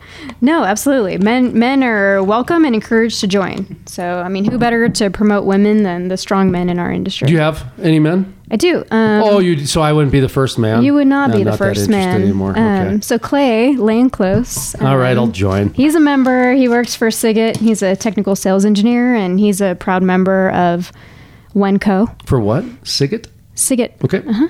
Yeah, they're um, a fabrication company. And what was the name of the acronym you just said so quickly that it, Wenco. Wenco. Okay. Women's Energy Network, Colorado. Wenco. The co. I did not. That was new to me. I was I was only So if you the see when, if you see when, Wenco, Women's Energy Network, and Colorado. One of my biggest Colorado struggles doing this, by the way, for the last ten years, is um, I'm I'm so used to when I hear abbreviations, pausing and making sure that the audience is following along too, Mm-hmm. and so. Oil and gas people just keep going, man. They got time. they Oh, got. man. I love it, but I love it because Yeah, there's so many acronyms. We, my friend and I, is we've always wanted to do this. You know what we think it means and what it really means. I used to work at a video store, Mm-hmm. and I Blockbuster. no, it was a Video Land. It was called. It was a local uh, small mom and pop. I've never applied for a job in my life, so Hmm. I, I just went in. I kept renting movies, and he offered me a job one day. Okay, so I took it, and I generally like to have purpose with my work, you know, and and sometimes the purpose is just money. And I worked at a convenience store for a long time just for the money, and found out that was the hangout and so i worked there because i got paid to hang out you know that's where all the people from my high school hung out so i'm like i might as well get paid to hang out with my friends It's like the movie Clerks. so it is like that. So I always try to find a purpose for why I'm doing it. And like I said, sometimes, you know, it's just it's just for the money. But you know, we're giving people entertainment because one of the most respected entrepreneurs of my lifetime, I think they call them mentors now. He always told me that Jason, entertainment and haircuts will survive any recession. Entertainments and haircuts. Hmm. Okay, so I always remember that. So, hmm. And the owner of the video store, a small business owner, that's why he got into it was because of that reason. He he always heard the same thing. So entertainment, you know, he did that sort of, and it was huge back in the day. It was huge back in the Yeah. And apparently toilet paper. is today. Well, that's Yeah. both entertainment and a haircut. Right. but when you look at what the oil and gas worker is, is that um, the reason they're always in a hurry is because they understand they're doing stuff of purpose. I mean, it's it's amazing because you can see in their eye. They really can, and and that's what I believe a lot of women are gravitated towards. That it's a all of a sudden now a career with purpose. And so when you know, like when we were talking with uh, Stephanie Canales, we- remember how she mentioned a former environmentalist and I corrected her? And I said, No, you're still an environmentalist. And she looked at me and she said, Yes, I am. That's right. And she wrote that down in her notes because what we talked about shortly after that was grabbing control that narrative again instead of reacting. So as leaders, that's what we're trying to do now is help each other out by just saying, whoa, whoa, before we go on and get on the same page, let's just take a step back and say, we're no longer going to allow anybody to say environmentalist because the actual truth is the oil and gas industry is one heck of a more of an environmentalist than many of the environmentalists are. So, as Terry Etam, author of End of the Fossil Fuel Insanity, says, they're climate activists. That's the end of the discussion. Environmentalism, environmentalists, that don't call them that anymore. Do not buy into that. Correct people and say no, they're climate activists because the oil and gas industry is much more of an environmentalist than any Keurig drinking, cell phone texting environmentalist ever will be. And that's true. True story. That's my soapbox. So how can people join? Can I join? I mean, you said I can join. How much is it? What, what are we talking about here? Let's get to the brass tacks. We're oh geez, we are way over on time here. By the way, way over on time. Is it like a thousand bucks a year or five thousand or what? No, it's just over a hundred dollars a year for an individual membership. 100 bucks a year? One hundred and twenty-five Well, I'll give that to you right now. per year. Do you, want to sign up? Do you want to sign up you need- online? I mean, right will now. cash work or no? I don't want to sign up online. I would. I mean, I can if that's how it goes. That's how it goes. Sign up online. It's so cheap. I can just reach in my pocket and give you that money. What are you talking about? That's like the, I don't even. I can't even spend that at the grocery store. All right, It's give me 250 give me bucks two, a week give at me the grocery two hundred store. give me two hundred bucks. I'll sign you up. Is that what? Wait a minute. I see what you're doing. See, folks, Sean Forbes, entrepreneur, Team Forbes. Team Forbes. oh, can we talk about Team Forbes for a second? Tomorrow, we're gonna tease. All we're right. way over on time. We're way over in times. Tomorrow, we're talking about Team Forbes, folks. Tune All in right. tomorrow. Because you're joining us tomorrow, right? We're gonna do. Yeah, you're let's here do tomorrow. it. Yeah, let's do it. because we got to run. Uh, we're gonna be back tomorrow, folks. This is the Play Hard, Work Hard, Crude Life Morning Show. Sean Forbes, part of Team Forbes. Jason Spiess, I'm with the Crude Life. Uh, the by the way, we have a Work Hard portion coming up next. I totally neglected to mention who's the interview because I have no idea who it is because I didn't write it down. Because this is the Play Hard portion. I didn't bring my notes, and I don't care. Stick around; you'll be worth it. Oh, or just look at the website; it's right in front of you. Well, she wants to live a life and happiness non-stop.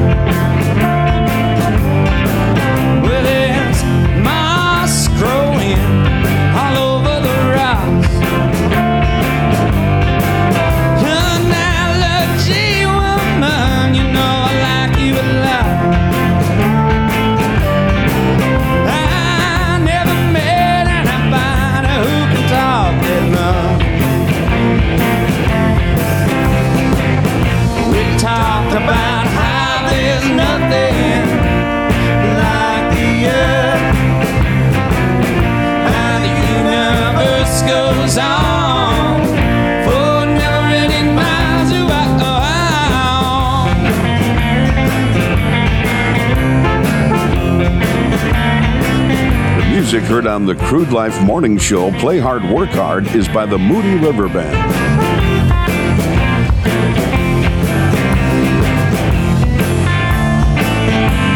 Interested in becoming a sponsor? Email studio at thecrudelife.com.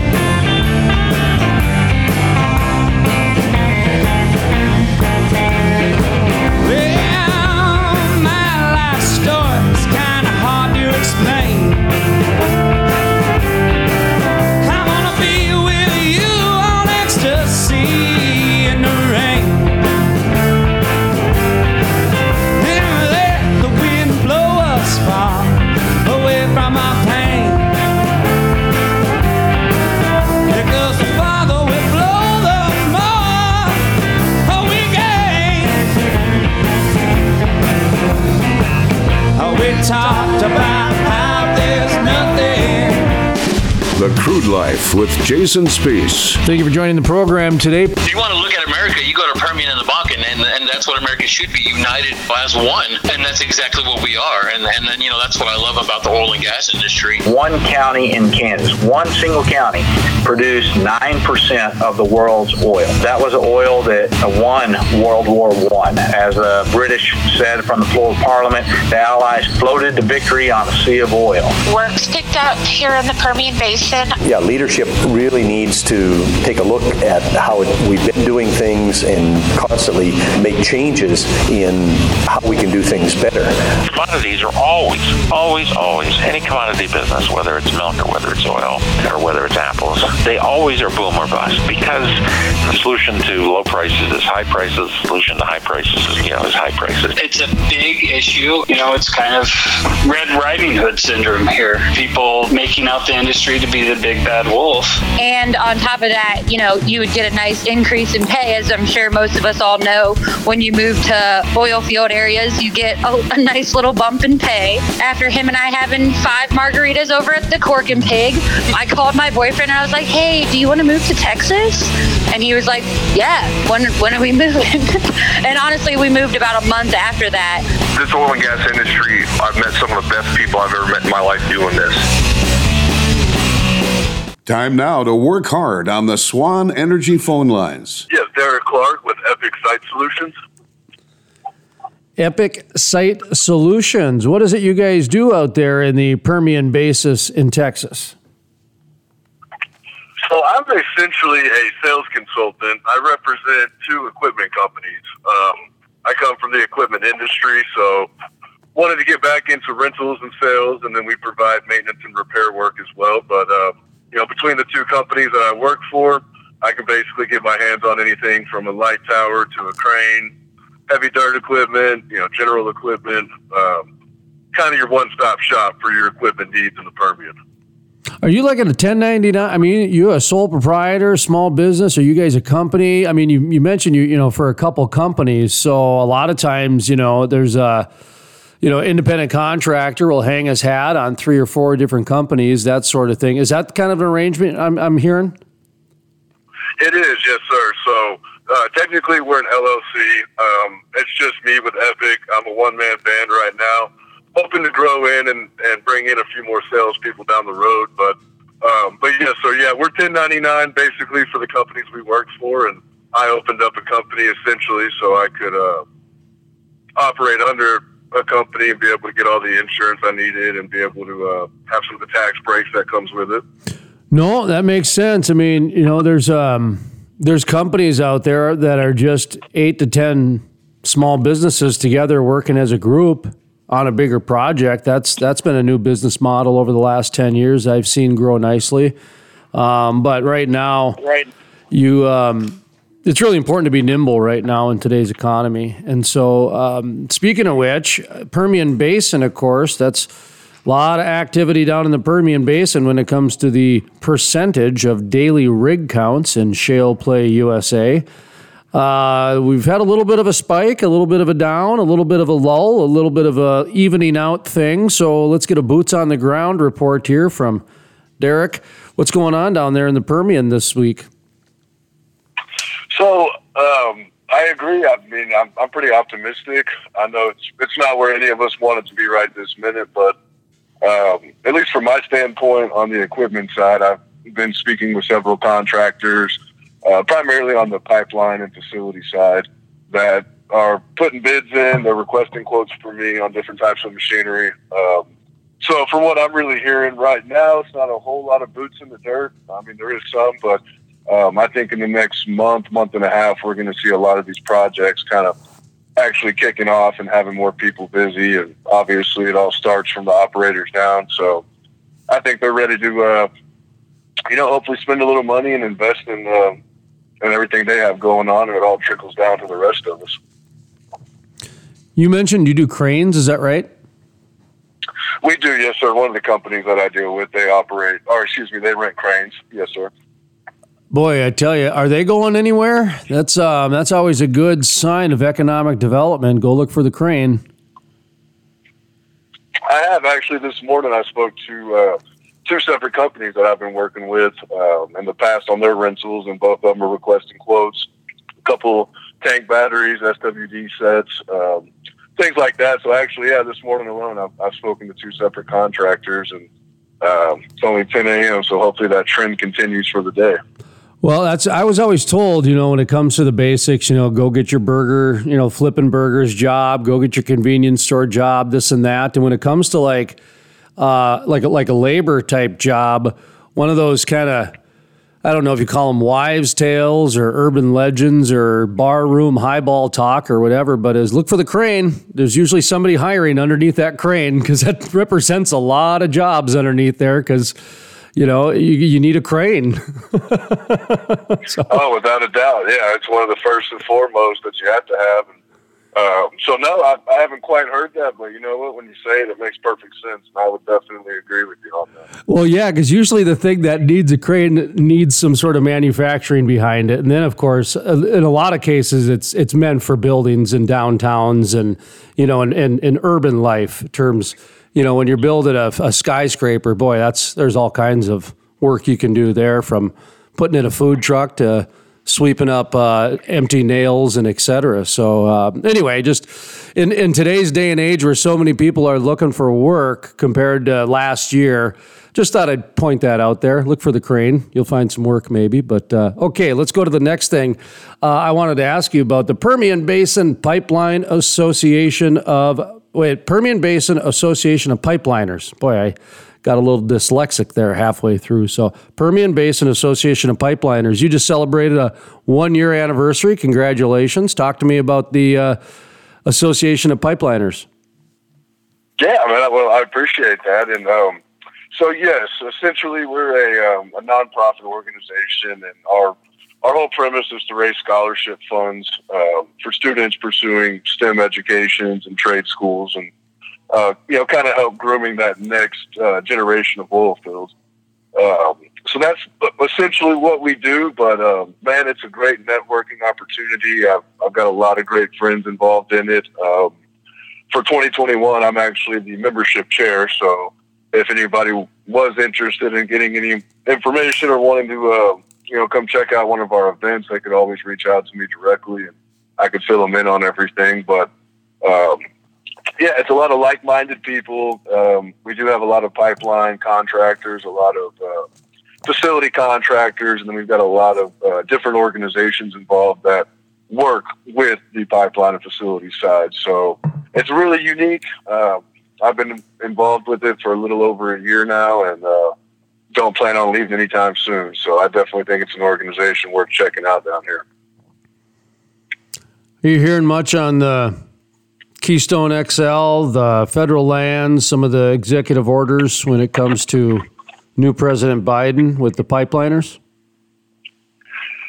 You know, a lot of people are um, upset about it. You know that obviously that was a um, a great project that this country could use for several different reasons. Um, took away a lot of high paying jobs for a lot of people and already our fragile economy that we're all dealing with now. And it's kind of a low blow to oil and gas.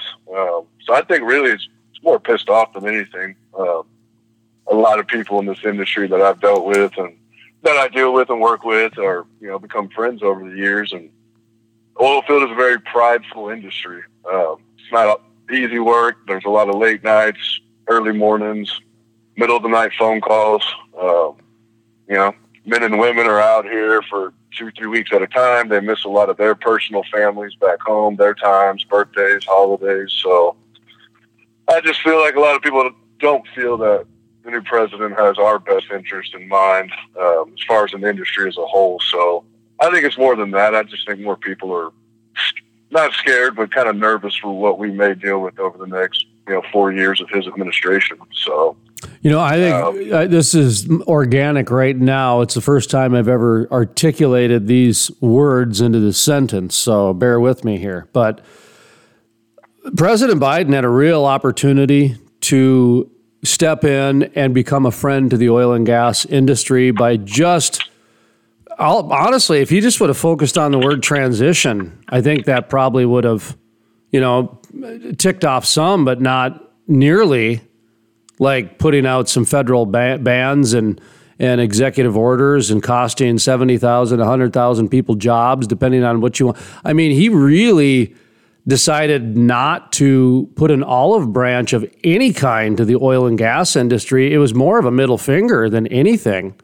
That that surprised me. That really surprised me. Anyway, I, your thoughts on that?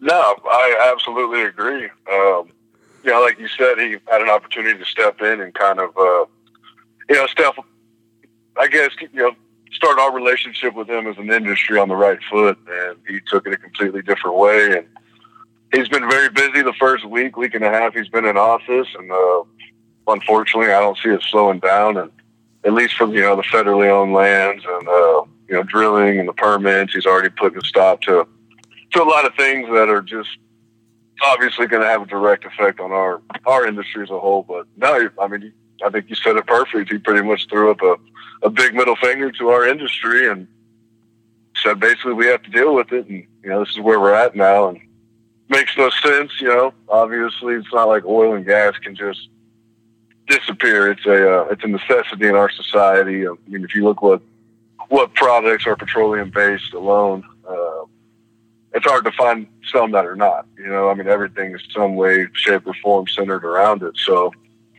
I don't know. There, uh, it's going to be a lot of green energy pushing, and uh, ironically, I don't think they're near as strict environmentally on on some of those projects as they are the oil field in general. You know, uh, What's really scary, what's really, sorry to interrupt, but th- what's really scary to me is the, uh, the, the the fact of the matter is that what you said is is correct. I mean, I think it's 93 or 96% of what we use on a daily basis has some petroleum product in it or is reliant on it in some way. Very few things are not reliant on it through transportation, through some sort of sealant, through some sort of plastic bag, whatever the case might be. So much of our society is, is reliant on that. Okay, be that as it may.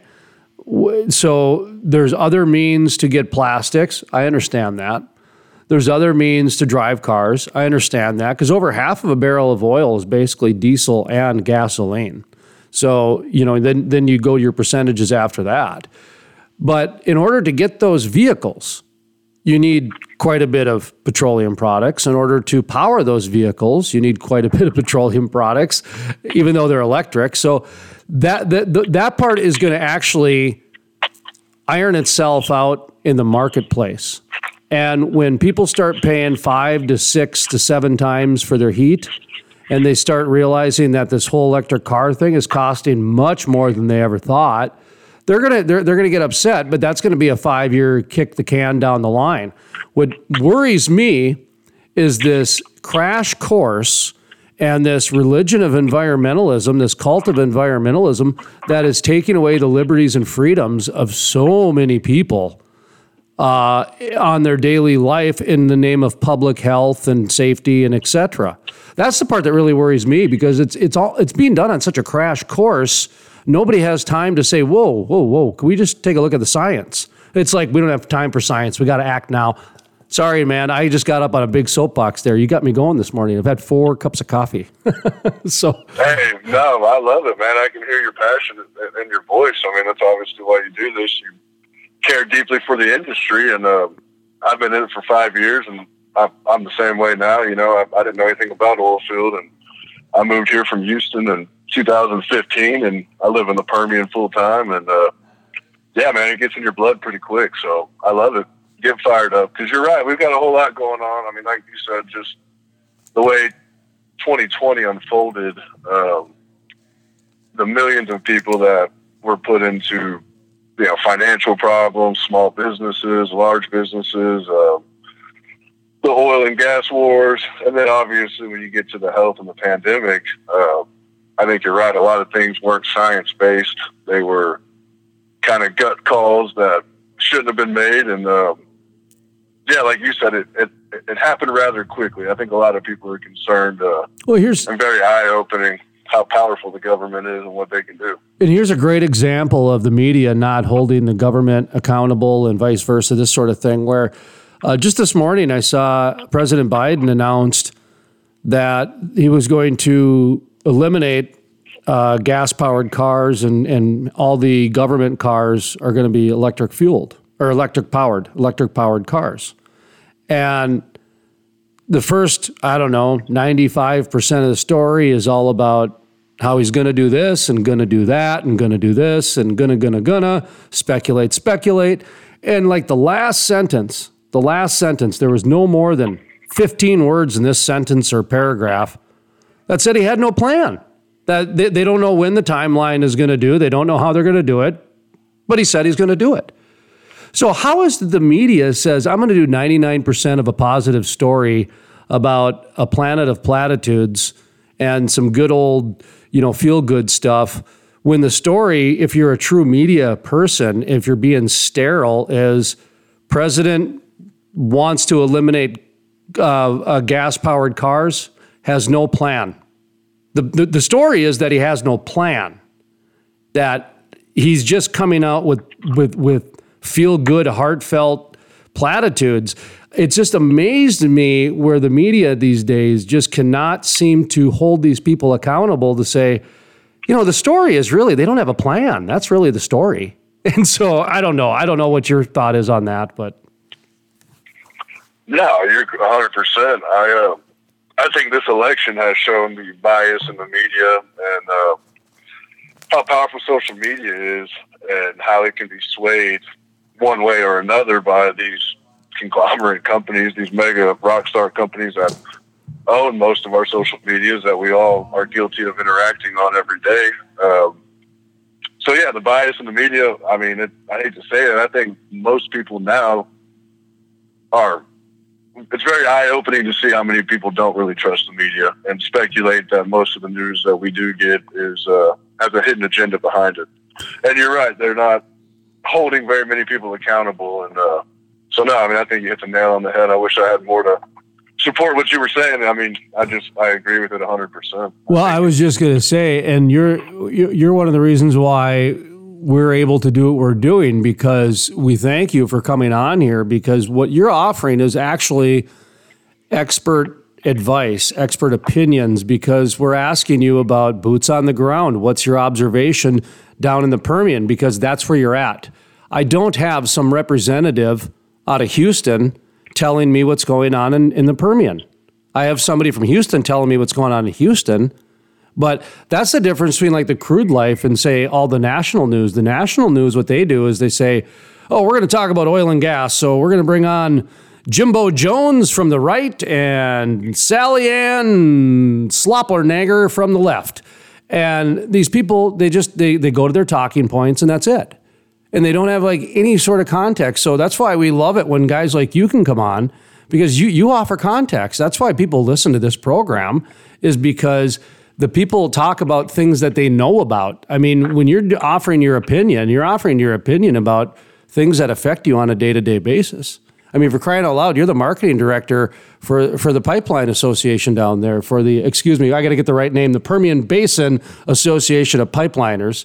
There's a, there's a few of them, so I don't want to piss anybody off. So, um, but you you understand what I mean? To where we're staying within the the wheelhouse of what you know. I'm not asking you anything about frack uh, uh, chemistry or anything like that. No, it, we, you you know about cranes. All right, we'll talk about cranes a little bit. You know, so but anyway, uh, I wanted to ask you. that because I'm no I'm no chemistry major by by any means. So I'm glad we're steering clear of those conversations. Yeah, but you understand what I mean. To where there's so many Oh, yeah. experts out there that you know that nobody's ever heard of, but they're experts because they do this stuff on a day to day basis. And the crude life is all about those people.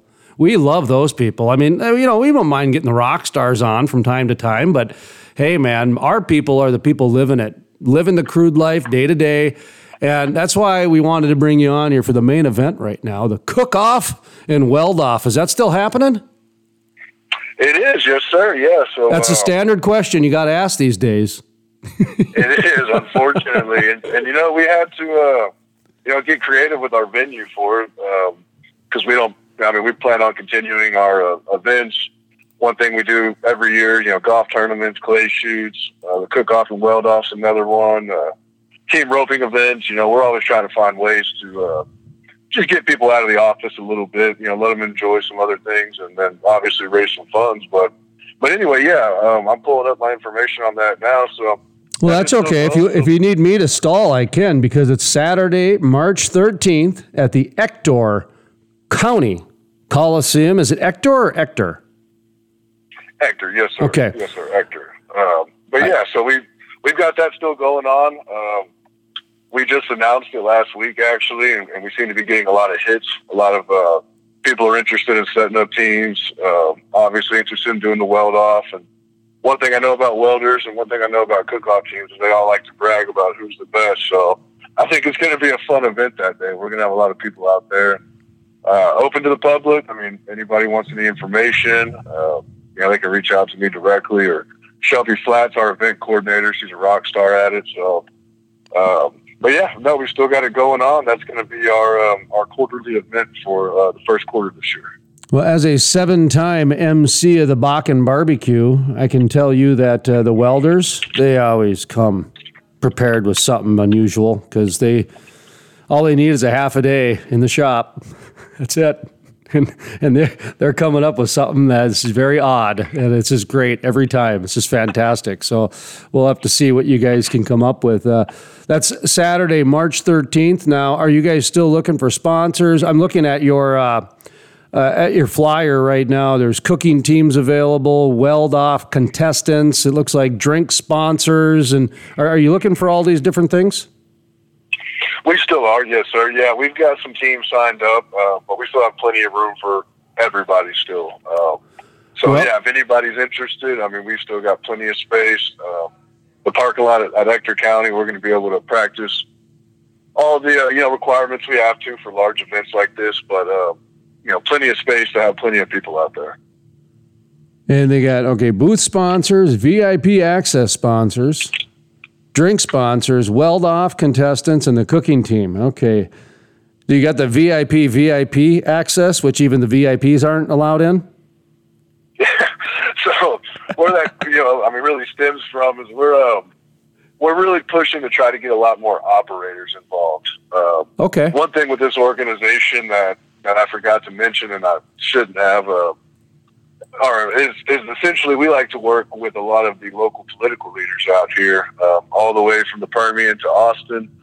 Uh, we're heavily involved. Uh, we had a great speaker at our our dinner last week, and one of the main things he was kind of reiterating to everybody is that right now it's imperative for oil and gas from it from every aspect of the industry everybody to stick together and you know really show the strength in numbers and uh, so we're really pushing to get operators involved with some of the bigger names uh, obviously it's great for networking for everybody but uh, really it's it's kind of helping us align ourselves with some of the, the powerhouses to help us have a little more um, sway in the political world. You know, we're very heavily involved in trying to just get the information out, the correct information about the oil field.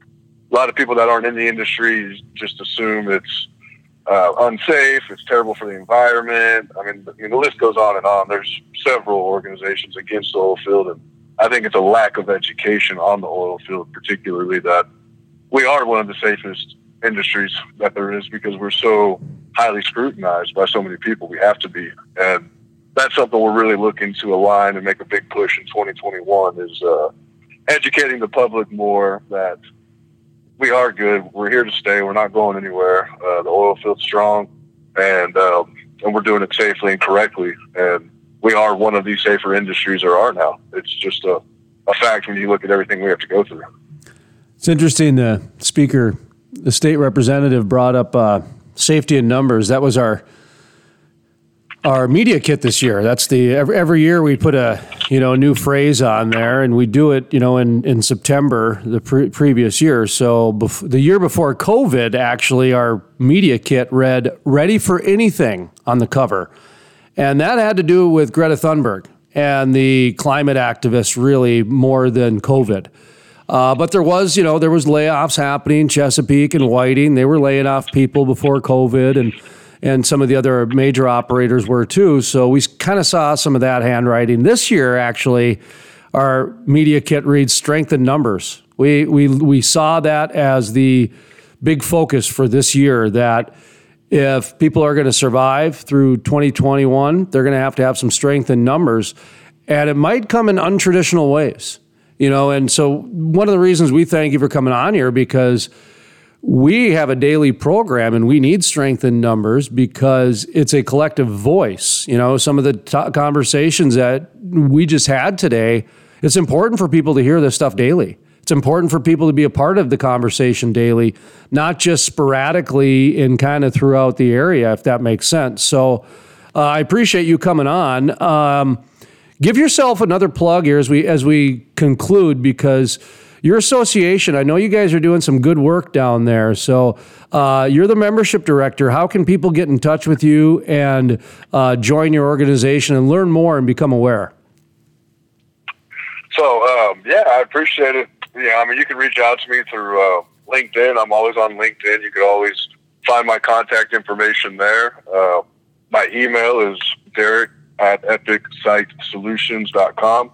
And then um, I've got my cell phone listed on my profile as well. But um, yeah, I mean, call, text, email, LinkedIn message. Uh, if you find me on Facebook, you can. I mean, however it is that that works for you. I mean, I'm I'm I'm highly accessible. I guess I'll put it that way. So it's not hard to get a hold of me if you're interested in learning more. And we'd love to have more members. We're really pushing to grow the organization this year. And uh, know, I, I could go on and on about it, but I appreciate you taking the time to uh, have me on the show. Uh, it was very raw. You know, none of this was scripted. All the questions were coming at me hot, and uh, I love what you do with it, man. I think you get the best out of a lot of people that way. So uh, it was a pleasure being on here with you. Exclusive interview industry news, environmental innovation at thecrudelife.com.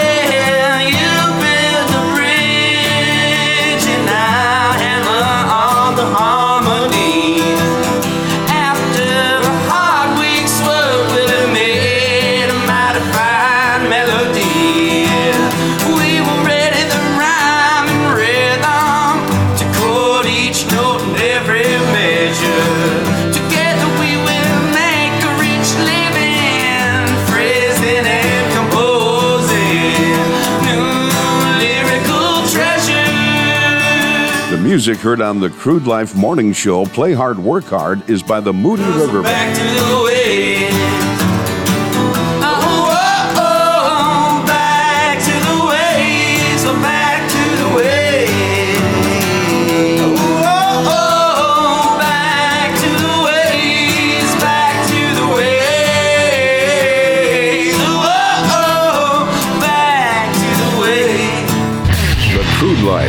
Jason Spiess. thank you for joining the program today You know, I, I come from an oil background. My family's been in the oil and gas industry for 60 years.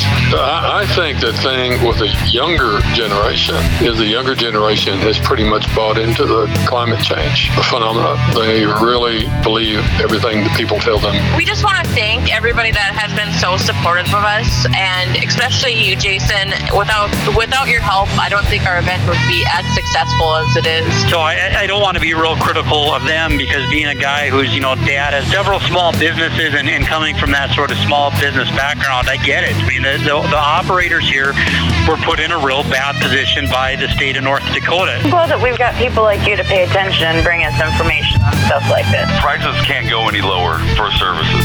I, I, they're, they're too low right now. I, our margins are in the single percentage point if we're lucky, and we're not lucky that often. You're exactly right. ESG is becoming more and more important to shareholders. I can speak for my 20 companies. They take it very serious. Makes perfect sense, and I thought you had a really good show last week. Jason, I love your inquisitive questions because you you ask important questions that uh, that lead to the most important truths. Hey, this is Kevin Cramer representing proudly the state of North Dakota in the United States Senate.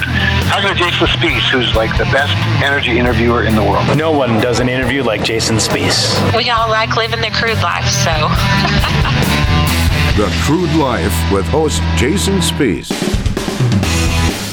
My name is Jason Spiess, and this is the Crude Life Daily Update. On today's episode, we talk with Bill DeRosier and George Stark with Cabot Oil and Gas. They talk about the spike and the acceptance of natural gas right now across Shale Play USA, starting in Pennsylvania. And it is a cold day out. I think the Susquehanna temperature is probably minus two. So the answer is the vibe is, Jason, very positive for natural gas because in Pennsylvania, you're, you're, what you're paying at the burner tip is an inexpensive amount. When I look at those folks in New England, they're paying three, four, five, six times what we're paying for natural gas. So the Pennsylvanians that I talk to are happy to have exploration and production, and they see it in the abundant, affordable natural gas that we produce. I hate to say I'm cliche, but uh, the the industry, in some regards, has been its own worst enemy because of the prolific nature of the Marcellus, the Utica Shale, the Bakken in North Dakota, the Permian down in Texas. So there are been times where our pricing has been weak, as we like to say in the industry, or, or light.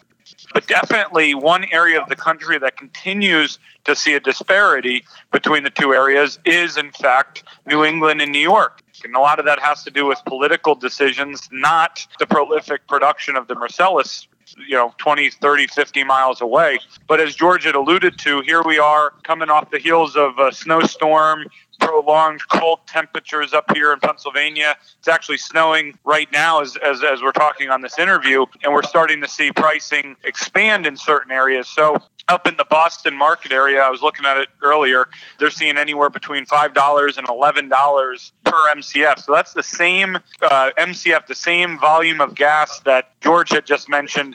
And we're seeing our gas prices somewhere in the $2.40 to $3.20 range. So you can see, as George alluded to, two, three, four times the volume uh, or the cost per, per MCF. And that's not even in a prolonged cold period. To listen to the full length interview with Bill DeRosier and George Stark with Cabot Oil and Gas, or to check out other exclusive interviews, visit thecrudelife.com. That's thecrudelife.com. While you're there, check out our morning show, Play Hard, Work Hard. Airs Monday through Friday. From the staff here at the Crude Life Daily Update, my name is Jason Spiess, asking you to always remember energy is more than an industry, it's a way of life.